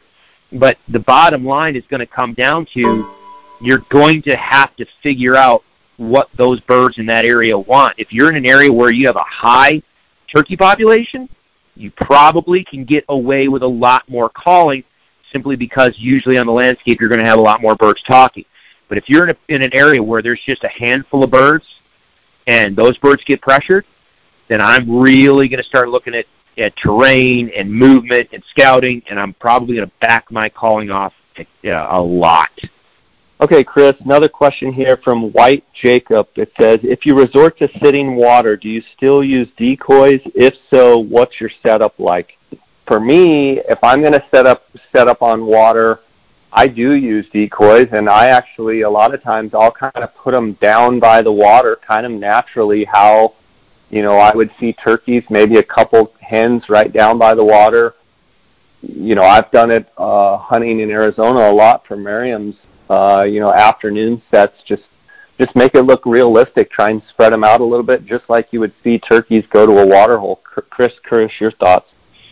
Yeah, I I don't normally have to sit water, uh, but the times that I've done it, um, typically, if I'm going to target birds, this is just my personal philosophy. If I'm going to target birds, at a water source, it's usually because it's hot and dry and they're coming to water because they they need to it, they need to. If it's hot and dry, I my philosophy I've got two two choices. Either just sit there and make like a hole in the wall and just if if it's a small water source and I can shoot across it, then I don't care. Just, just sit there, be quiet, wait, have some patience, don't move, and let things just naturally unfold, especially it's heavily pressured area. But if it's a bigger water source to where you can't um, cover the whole thing, I typically will set my decoys near where that water is, but in the shade, somewhere off to the side of that water hole in the shade where it may look like a group of birds came down, got some water, and then they just wanted to loaf and, and hang out for the preen and nap and dust themselves. But they typically will often do that in the shade. So I'll just set that spread off to the side somewhere where it can be seen from the water. If any bird's going to come in there to get water, they can see that decoy spread, but it's very realistic that those birds are just loafing in the shade off to the side, and hopefully that bird wants to come around and engage it. You can add some calling to it, obviously, but hopefully by that realistic setup, they can want to come around and, and engage those decoys, at least get themselves in a position where they're a little closer for a shot. Well, and I think that's a good point you make about the shade. I mean, always if I have the choice, personally, I'm going to always set the decoys in the shade if I ever have a chance between sun and shade. I feel like when the decoys are in the sun, uh, birds can tell even the best decoys. You know, in the shade, I just think it's more natural. Turkeys kind of, like you said, tend to loaf in the shade. I just think it's a more natural spot for them. Now, the only exception to that would be maybe if there was a really cold morning where turkeys are going to actually try and get out in the sun, uh, maybe after it's rained to try and air out and try and dry out. But if I ever have a chance between shade and sun, I'm always going to pick a shaded spot for my decoys. Um, let's hop to this next question here. It says East Coaster question: Are roosting habitat, or excuse me, roosting habits different with Merriam's and Gould's versus Easterns? This is from Brad Stinson 21. Uh, I will say that I've never hunted Eastern, so I can't really speak to that. The one thing I can tell you, it seems like the Merriams and Goulds uh, really use the contour of ridge lines to roost out on the ends of points, but they like to get up, they like to walk past the roost tree or walk up in elevation and then fly across so they don't have to exert as much energy into their roosting position. Uh, Goulds are the same way. Merriam's definitely like, you know, right off ridge lines. Uh, Chris, maybe you can speak to, to the Eastern's roosting. Um, the other thing I would say is you hit it all, hit on it earlier. Uh, Rios that I've hunted t- tend to roost exactly in the same spot if you don't mess with them. Uh, Rios, uh, I would say, or excuse me, uh, Merriam's, I would say, are very, very similar. Not necessarily the same tree, but definitely the same group of trees. And Goulds tend to roost very sporadically wherever they end up. It seems like that afternoon they just tend to roost. They don't have any random, like, um, unless the terrain makes them roost in certain trees. If they have choices of lots of different trees, they tend to just fly up wherever they're at.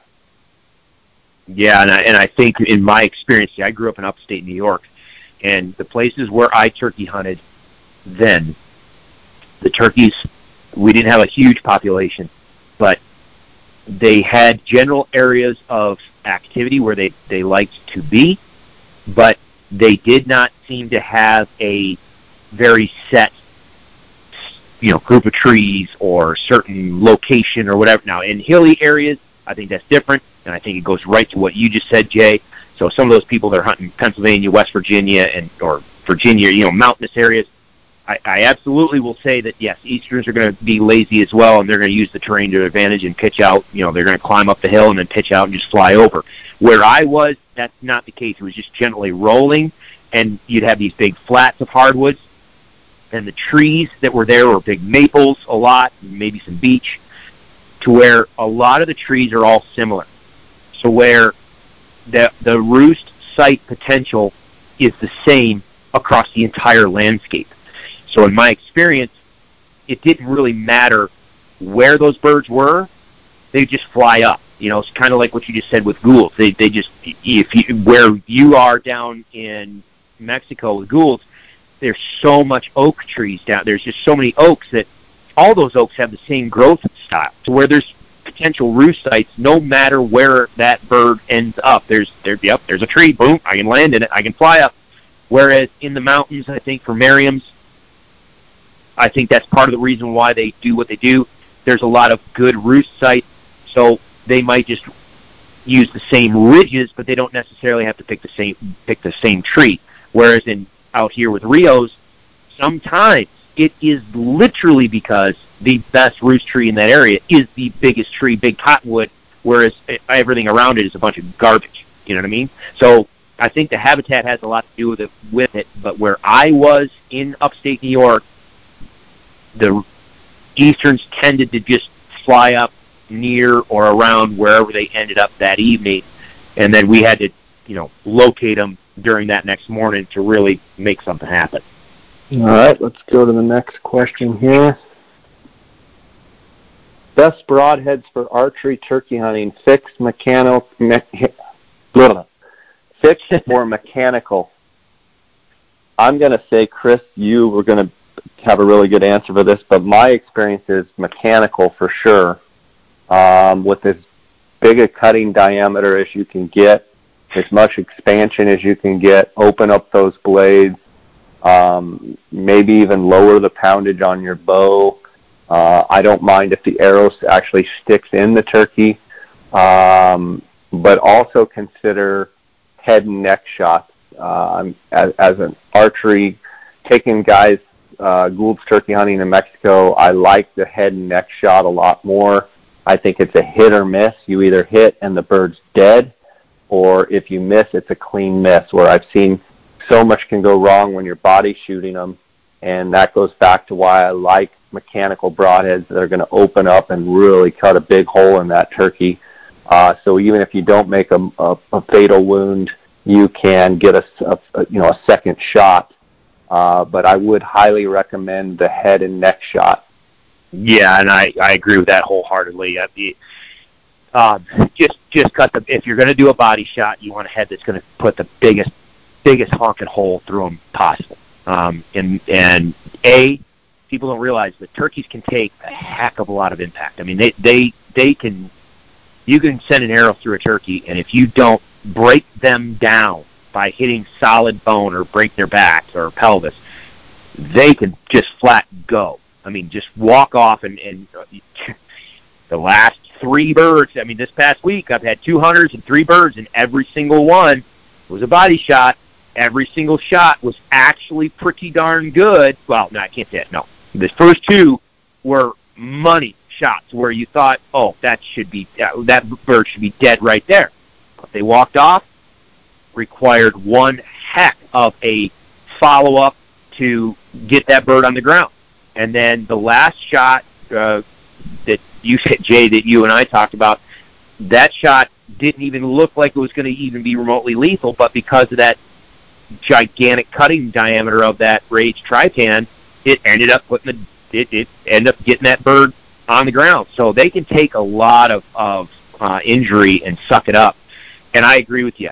If you have the wherewithal to take headshots and neck shots, by all means do so. And especially if you use like the Magnus Bullhead, where you where you can actually just whack them, beat them in the head, and lock that thing off, it's awesome.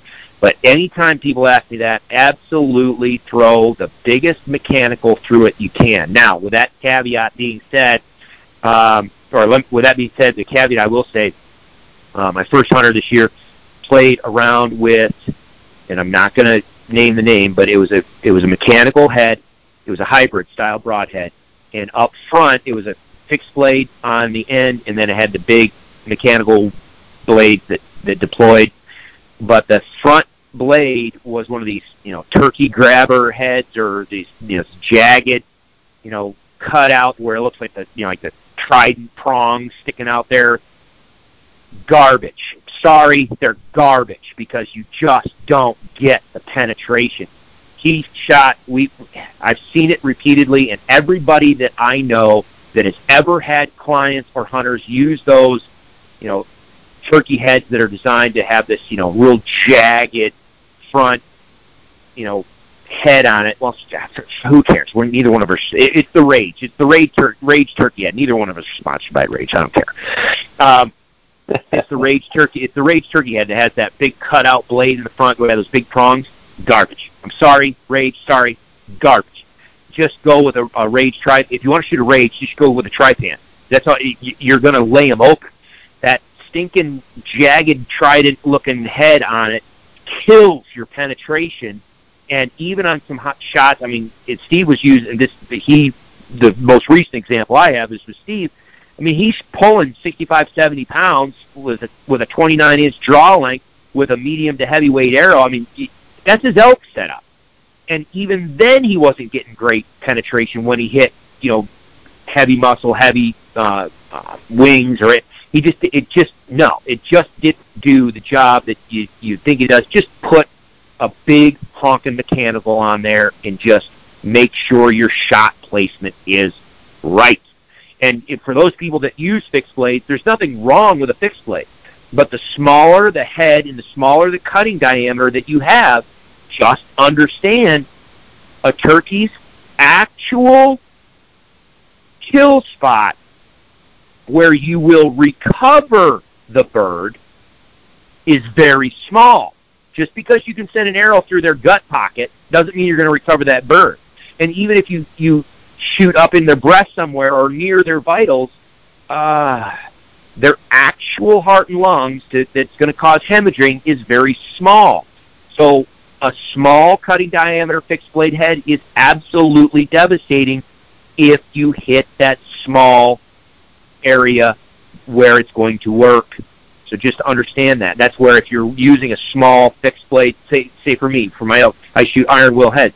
If I'm going to use an Iron Will head on a turkey, I darn sure am going to make sure I know exactly where to hit them in the body to, to go send them right through their heart, lungs, or break their spine, or I'm just going to go for the headshot and just be done with it. Because if I'm sloppy on my body shot, I'm just injuring birds or killing them, but they're going to run off and fly off and die somewhere else, and you're never going to recover them.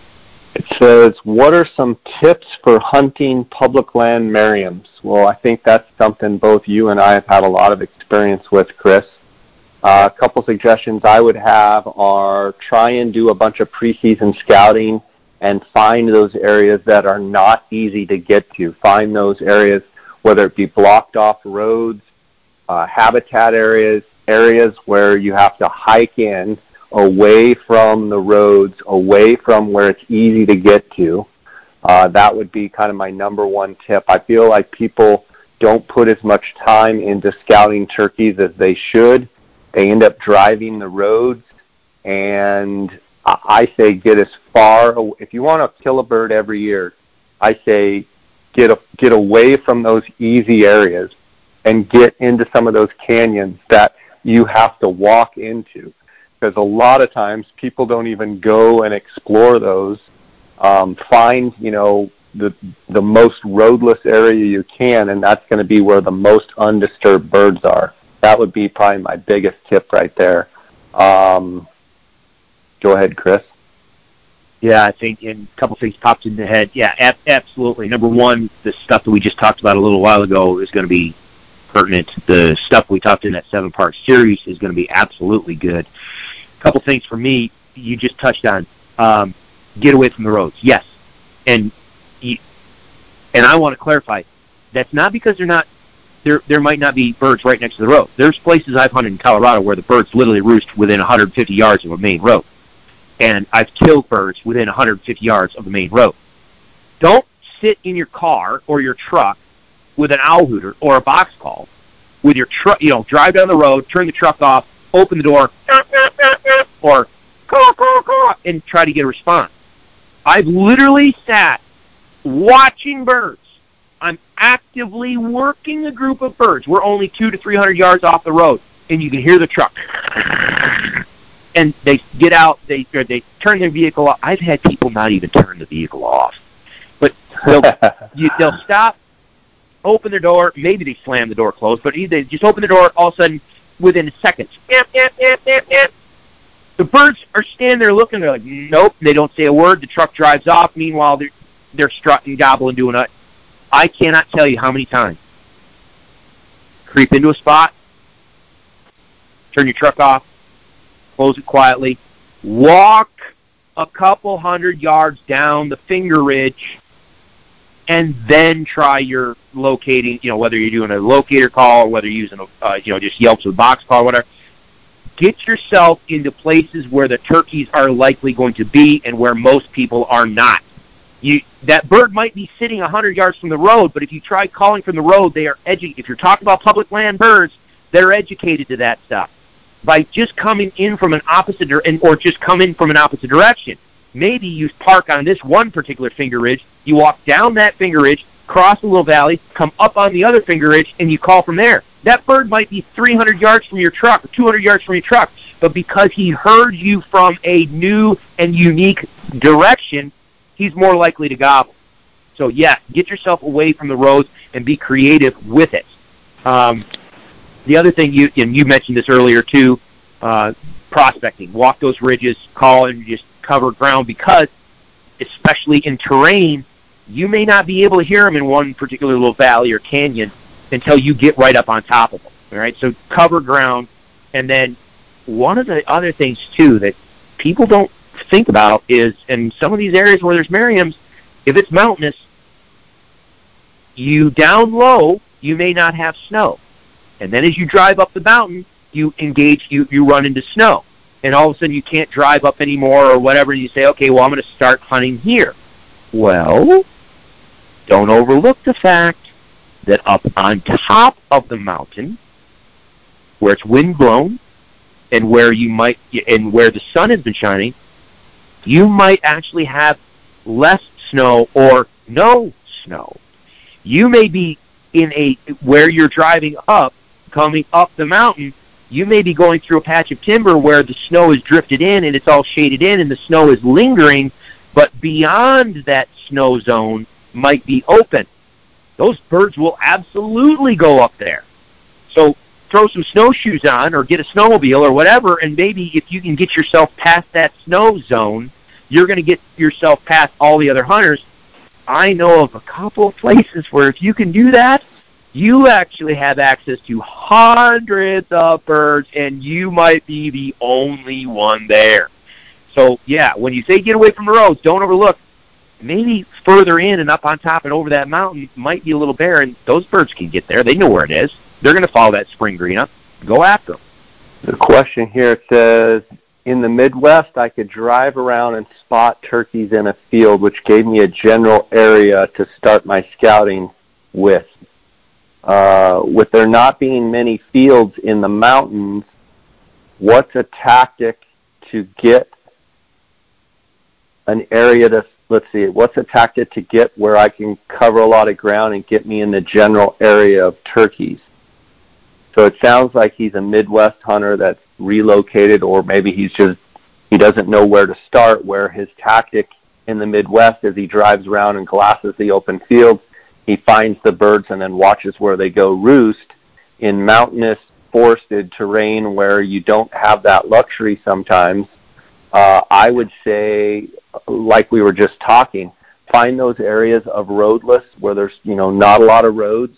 Maybe where you have roads on four sides, but there's you know three or four miles in between where you can get in there. And and if you've got a one predominant ridge line where you can get up and listen off of both sides covering country and spend two or three hours walking that entire ridge looking for scratchings on that ridge uh, you know walk it from one side to the other looking for tracks and listening off both sides the other thing is potentially uh, finding those areas that are deep within your unit, even if it has roads. Sometimes the areas that are closest to town get hit the hardest. Uh, sometimes those areas closest to the best camping areas get hit the hardest, but if you can get away from that a little bit and get out and just drive and stop and listen and sit, you know, just turn your truck off, get out of your truck, walk a 100 yards and just sit with your back to a tree and listen for 20, 30 minutes. See if you hear any distant gobbling and just repeat that. Um, you know, if you can't see them, you've got to hear them, or you've got to see their sign that they've been there. Other thing is, uh, especially out west, is check those water sources, whether it be, you know, uh, dirt tanks, uh, windmills. Look for where they're watering, because you know, states like Arizona, where there's not huge abundance of water, uh, you know, you can see that they're going to come to those uh, dirt tanks uh, every day. Turkeys need water every day. Uh, you know, on a year like this, when it's really wet, it's going to be harder. On years like last year, where very few tanks had water, well, those birds were all congregated around the only water sources. Chris? Yeah. Yeah, no, it, exactly. Uh, all that and everything that we've talked about so far, everything that's in that seven-part series, all absolutely comes into play. Um, the other thing that I would just say, um, you said uh, you, you you kind of touched on it there with your answer about you know when they're talking and, and you want to hear them. Um, keep in mind, most places where you're talking about hunting Merriam's has some semblance of a mountainous, somewhat, some semblance of a mountainous terrain. Depending on where you're going to go after Merriam's, which you know, depending on what state and what elevation you are and what the terrain is, you might be dealing with snow and and you might be dealing with a season that starts a little bit different than like us, us here in Kansas or Nebraska, or you know, say the eastern part of Nebraska.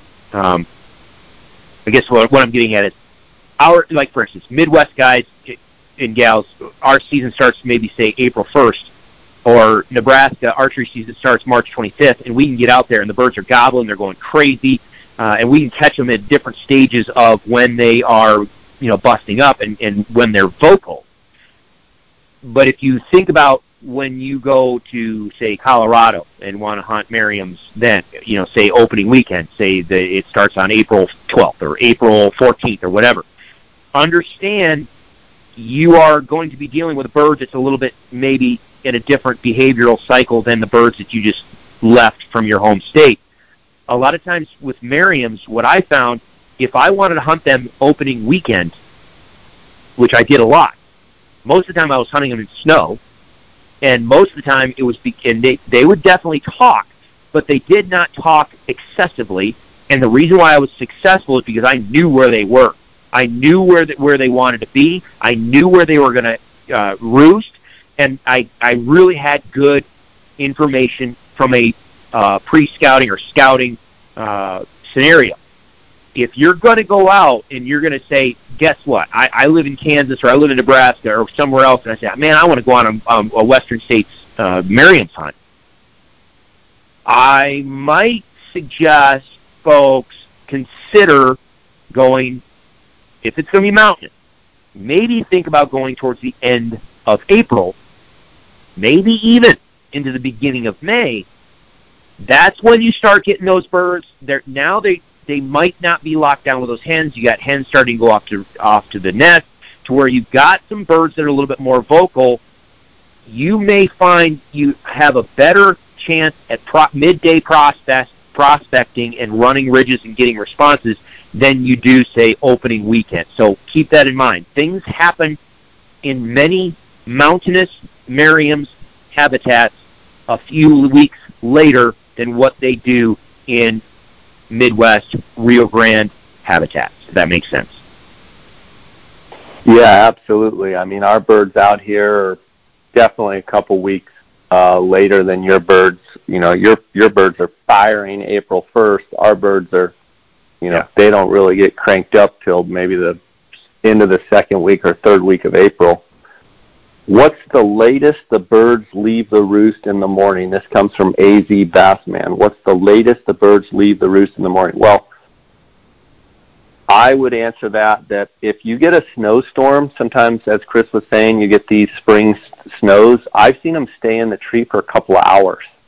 So in other words, don't be surprised if you're if guys listening are going up to the San Carlos or or hunting the White Mountain or or you know even Colorado or Utah for that matter, and you get an overnight snowstorm, do not be surprised if those birds, if you have them roosted, uh, if they stay in the tree for an hour, you know, 30 minutes, an hour, two hours. Sometimes they won't even gobble, and they'll you'll just be able to glass them. You know they're there, and they're up there, and they're basically their heads under their wing, and they're they're just trying to dry their wings and they're not going to fly down.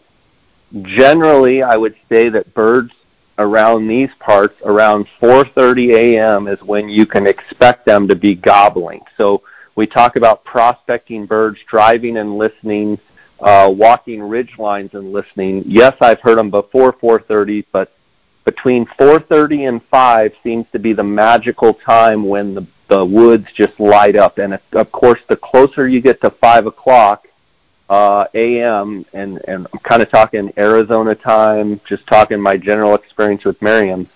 between 4:30 and 5 is when, and the closer you get to 5 is when you can hear the most uh, gobbling action. And then it seems like obviously earlier in the season it gets light later, or excuse me, earlier.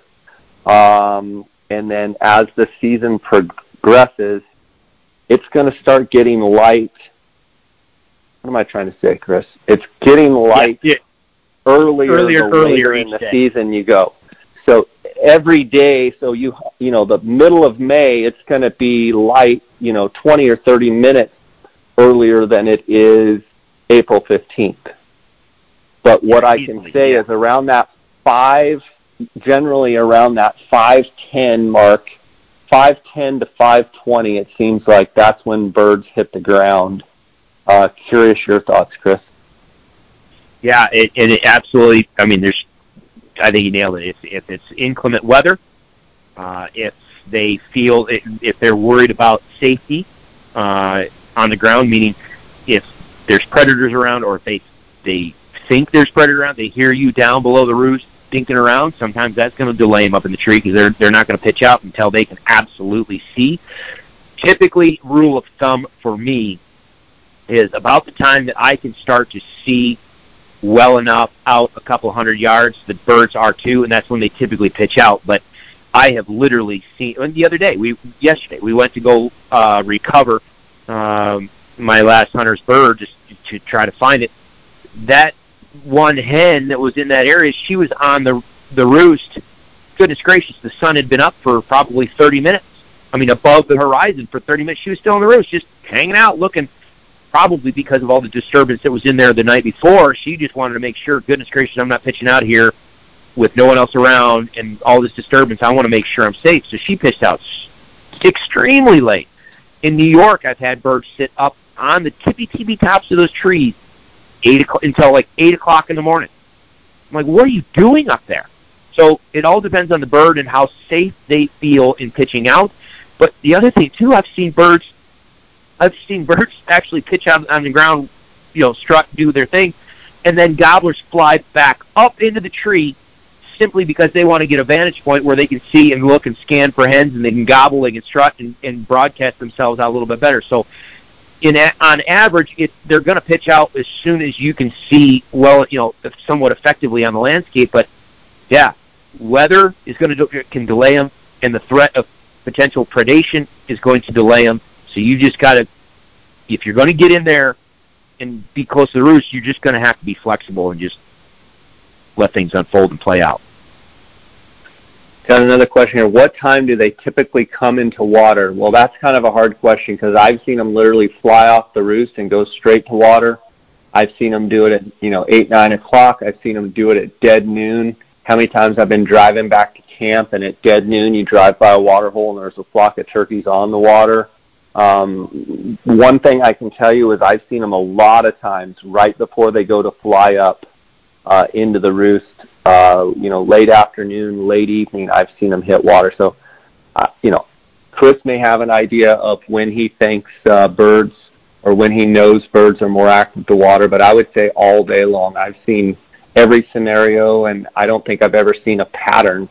Uh, you know, obviously, if it's hot, uh, they might visit a couple times a day. Uh, if it's hot, they're certainly in the middle of the day. They might, you know, spend quite a bit of time around water and that goes back to Chris's thing about water holes and shade. And they'll just kind of loaf in the shade. They'll go over, get a little drink of water, go back over, start feeding in the shade, go back over and get a drink of water. So I think temperature has a little bit to do with it as well. Yeah, and, and I think species has something to do with it as well. Because where you're talking, you know, you're talking Merriam's in some really brutal dry habitats. Water's going to be key.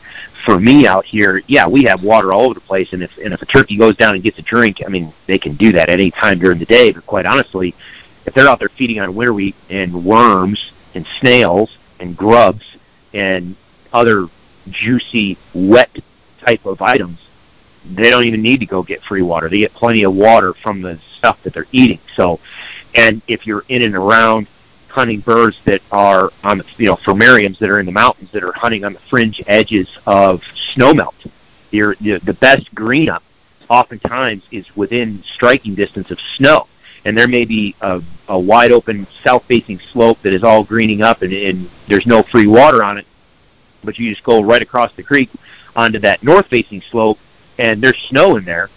Well, shoot, they can get they can get water from snow melt, they can get water from eating snow, and and they can get the water from the vegetation they're eating. So, I think you really got to focus on what type of birds are you hunting. Are you, if you're hunting in arid environments where the vast majority of, of food that those birds are eating are very dry seeds and nuts and that type of stuff, and you know, then then okay, maybe water becomes a much bigger issue. But some of these areas where I'm at or mountains, I, you know, I never even really focused on what time they were getting water.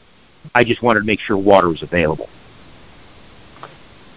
Another question here. What's too much calling or not enough while they're typically coming in? Well, my answer would be if they're coming in and you have visual on them and you can see them actively working towards you and they're on the move, I'm probably not going to call.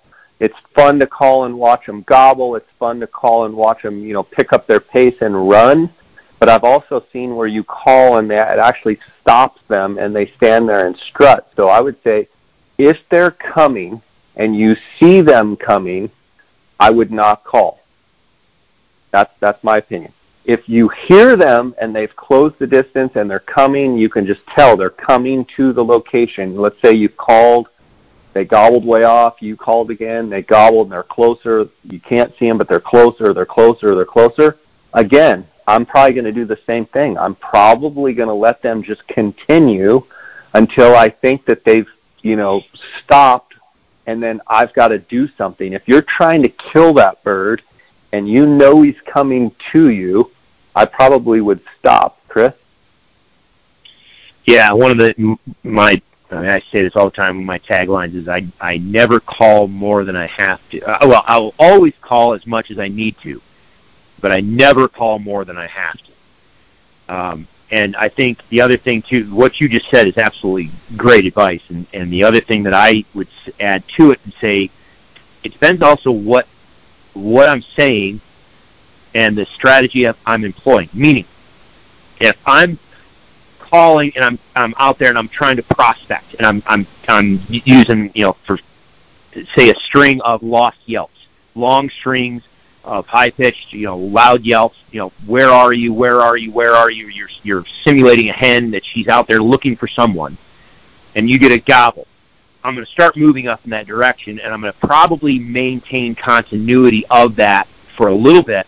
But as that bird starts getting in close, like you said, if that bird is is closing distance and starting to come, then I'm going to back that off a little bit, and then the closer he gets, I want him to try to seek me out, and so I'm going to I'm going to really slow down my calling and, and and maybe just go quiet altogether. If, however, um, I'm just maybe calling to a bird or a group of birds, and I'm just pretending to be a group of birds just loafing. Say it's a midday hunt. I'm in a shady spot, ground blind, with some folks, and, and I know there should be birds around me somewhere I've got the decoys set out, and I'm just going to do some yelps and clucks and purrs, and I'm going to sound like a group of hens just hanging out, and I get a bird to respond.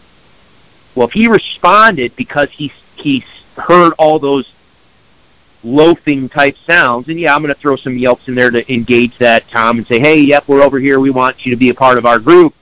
I'm going to probably maintain continuity of whatever it was that got him interested in the first place. If he was interested in hens that were just milling around doing their own thing, well, then I'm going to keep sounding like a group of hens milling around doing their own thing.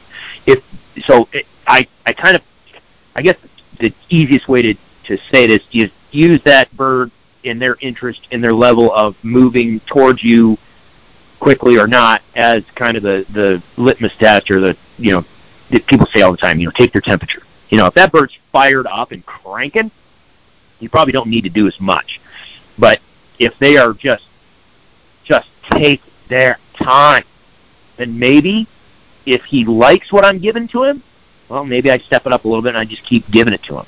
But yeah, I, I will always call as much as I need to, but I will never call anymore. You know, yeah, I, yeah, I, I'm never going to call more than I have to. I got several questions here. Uh, it sounds like guys going up to the San Carlos Indian Reservation turkey hunting this weekend, so I'll I'll try and answer them both. Uh, San Carlos turkey hunting this weekend. Best piece of advice for a know nothing turkey hunter. So, Chris, uh, San Carlos, they're talking Merriam's turkeys. Uh, oh, yeah. A couple yeah. things that I would say. Um, never, you know, a know nothing turkey hunter, self self proclaimed know nothing turkey hunter, uh, doesn't know the San Carlos either. Either. Well, you can't go in with too high of expectations. If you didn't go up there scouting at all, you've never been to the San Carlos, and you don't know anything about turkeys. The good news is you're getting out and you're going. So what I would probably do is try and camp in an area twofold. Either camp in an area that you can access a ton of different country and kind of drive on the San Carlos, whether you know you've got You've got Eagle Creek, you've got Point of Pines, you've got Dry Lake, you've got Hilltop. Uh, you, you know, there's, it's a huge reservation. So either camp in an area that you can go and spread out and go drive a bunch of different roads and have access, or go the exact opposite and pick some corner of the unit or some part of the unit and just say, this looks good on a map. I've heard this area is good. I'm just going to focus right here in this core area and, you know, really, really try and learn what I can about this area. If you've never been to the San Carlos, you know, half the fun of it is seeing all the different varying types of terrain. Um, one thing I would tell you is don't disregard the areas of the San Carlos that are the pinyon juniper country and not the big you know, there's some great turkey hunting in the pinyon juniper country where the big ponderosa pines are not prevalent. Find those areas where you've got the big open, you know, grass prairies, you've got the pinyon juniper, and then inside the canyons, the little stringer draws, you've got the pine trees. That's where the turkeys will be roosted. And a lot of times just by eliminating the by driving and realizing, okay, there's not any pines anywhere around here. Okay, I found a canyon with a stringer of pines. A lot of times you can say, yep, that birds are going to be in that canyon, and sure enough, that's where they're at. Um, you know, you can access from Globe. You can stay on the west side and go up to the hilltop area. Uh, you can go uh, past the San Carlos Game and Fish office and access the Dry Lake, the Point of Pines area. You can go to the far east side over there by Eagle Creek. I mean, there's literally birds on all corners of that reservation. I've hunted it for years.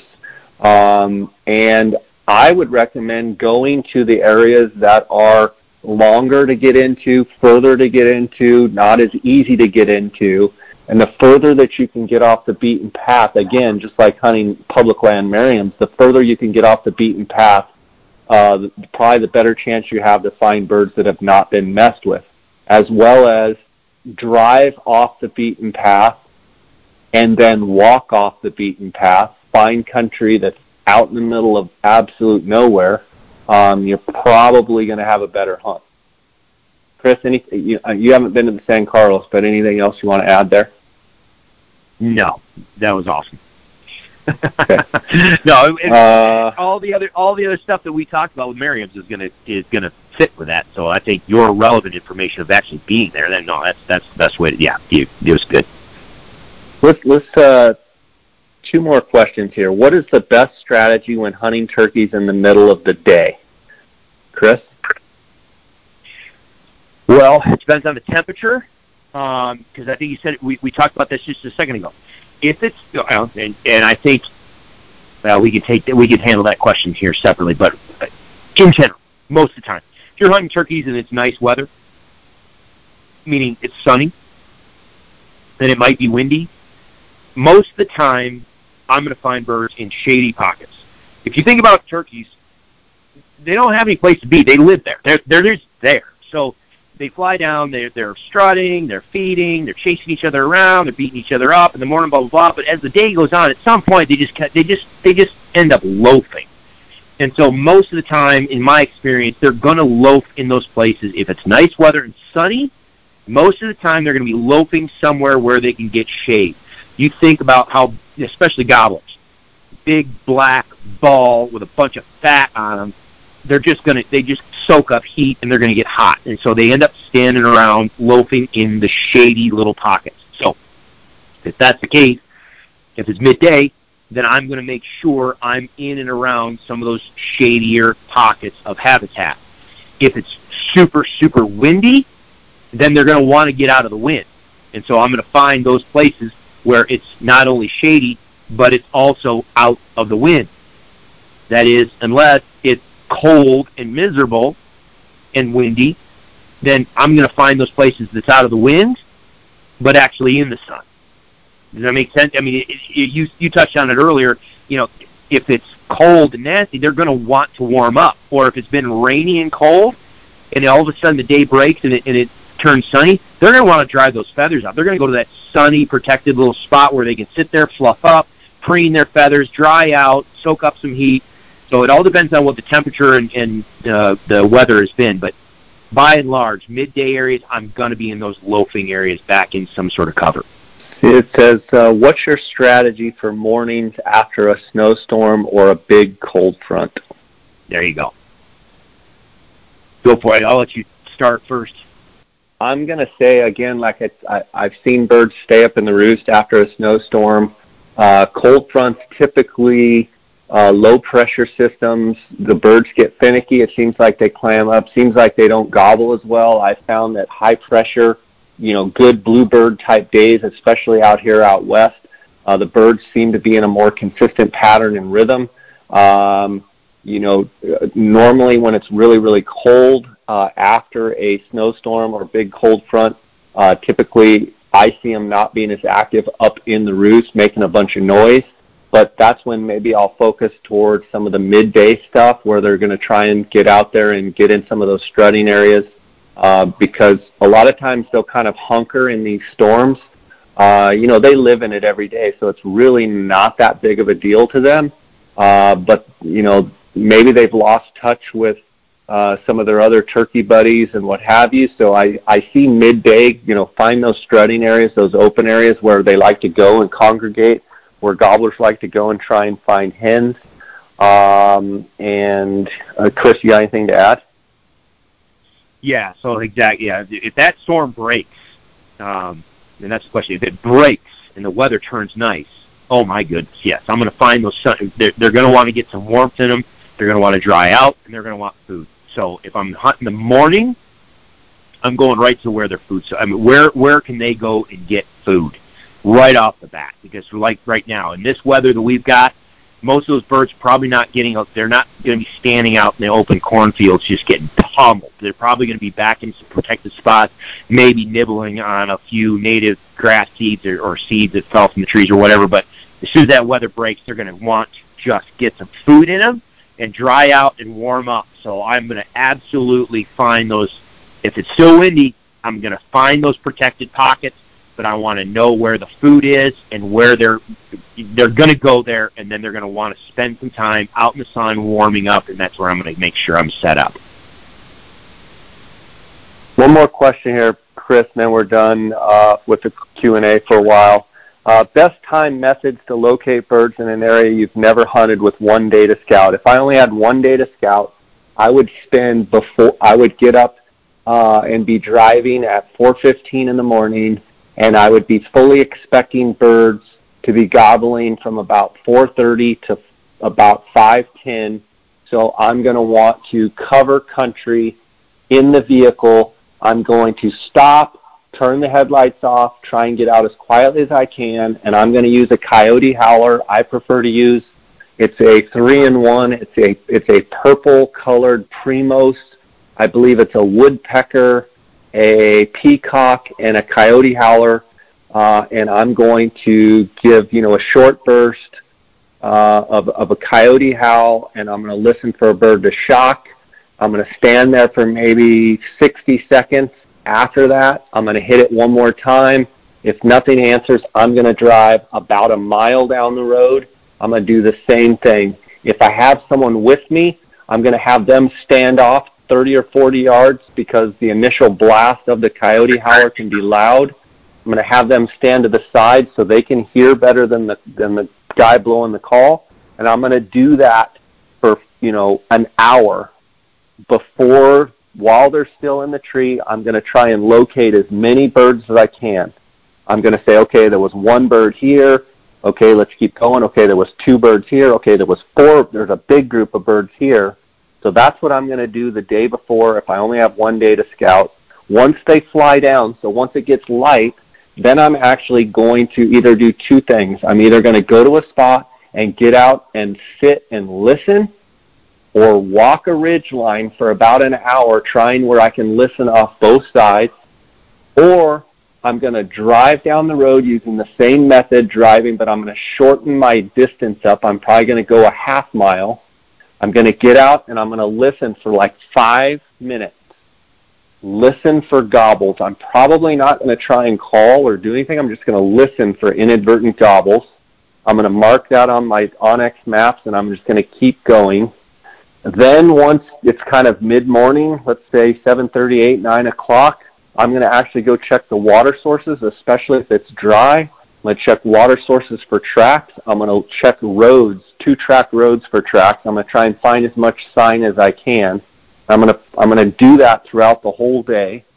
Then I'm going to try and go back that afternoon and be in some of those areas that I marked on my onX maps and I'm going to try and probably not call a lot because I'm scouting. I'm probably going to try and say, well, I know there was you know, one bird here, and there was two birds down the canyon, and then I heard a clump of birds. I'm probably going to try and get as close to that clump of birds that I heard that morning, and I'm just going to sit with my back up against a tree, and I'm going to listen.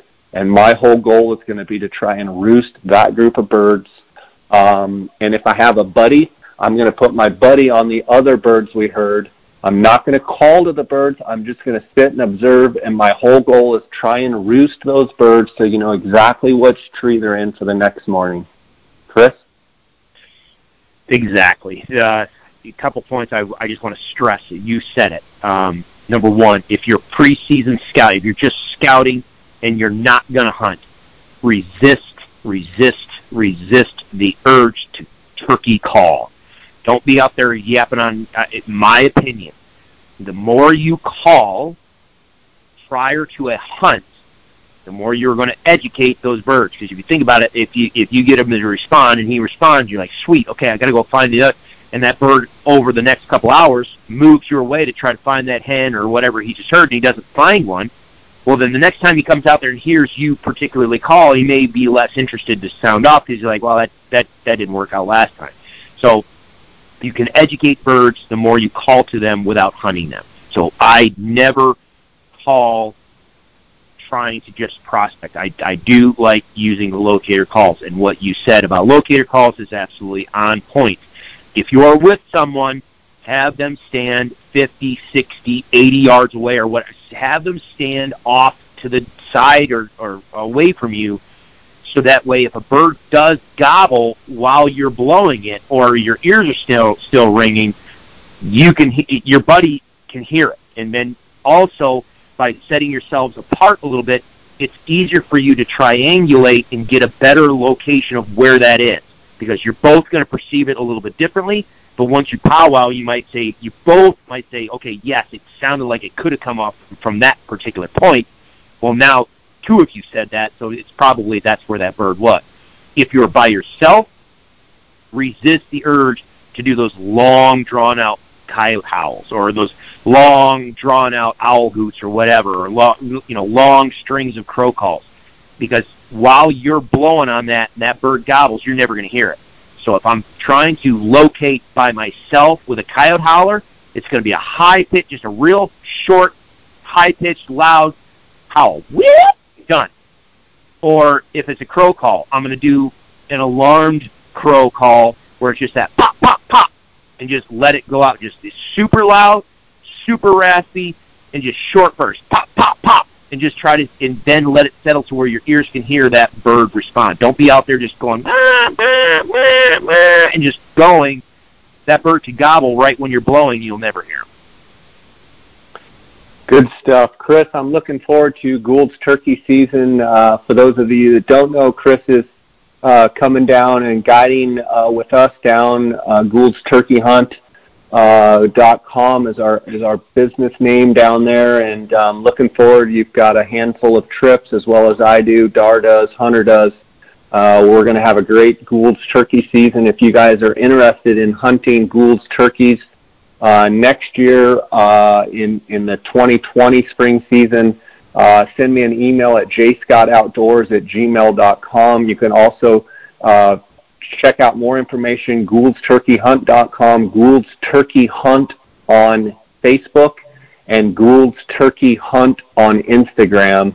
Uh, also, Chris, I uh, want to wish you well with the rest of your Kansas season.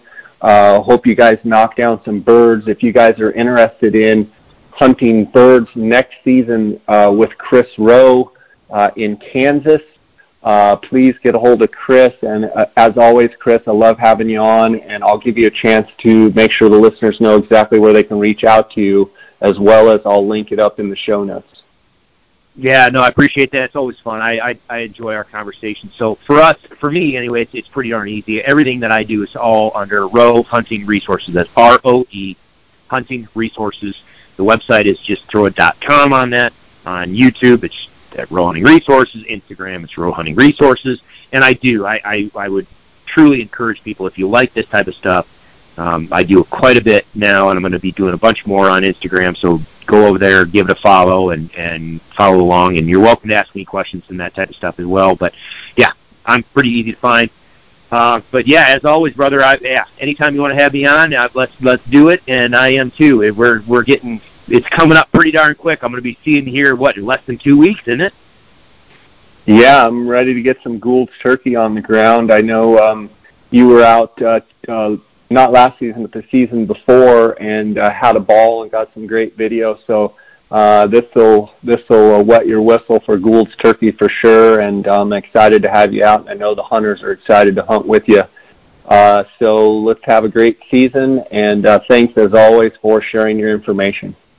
Awesome. No, anytime. Anytime. See you soon. All right, buddy. Watch out for those bomb cyclones. Take cover. yeah. Got it. Thanks. All right, buddy. Bye.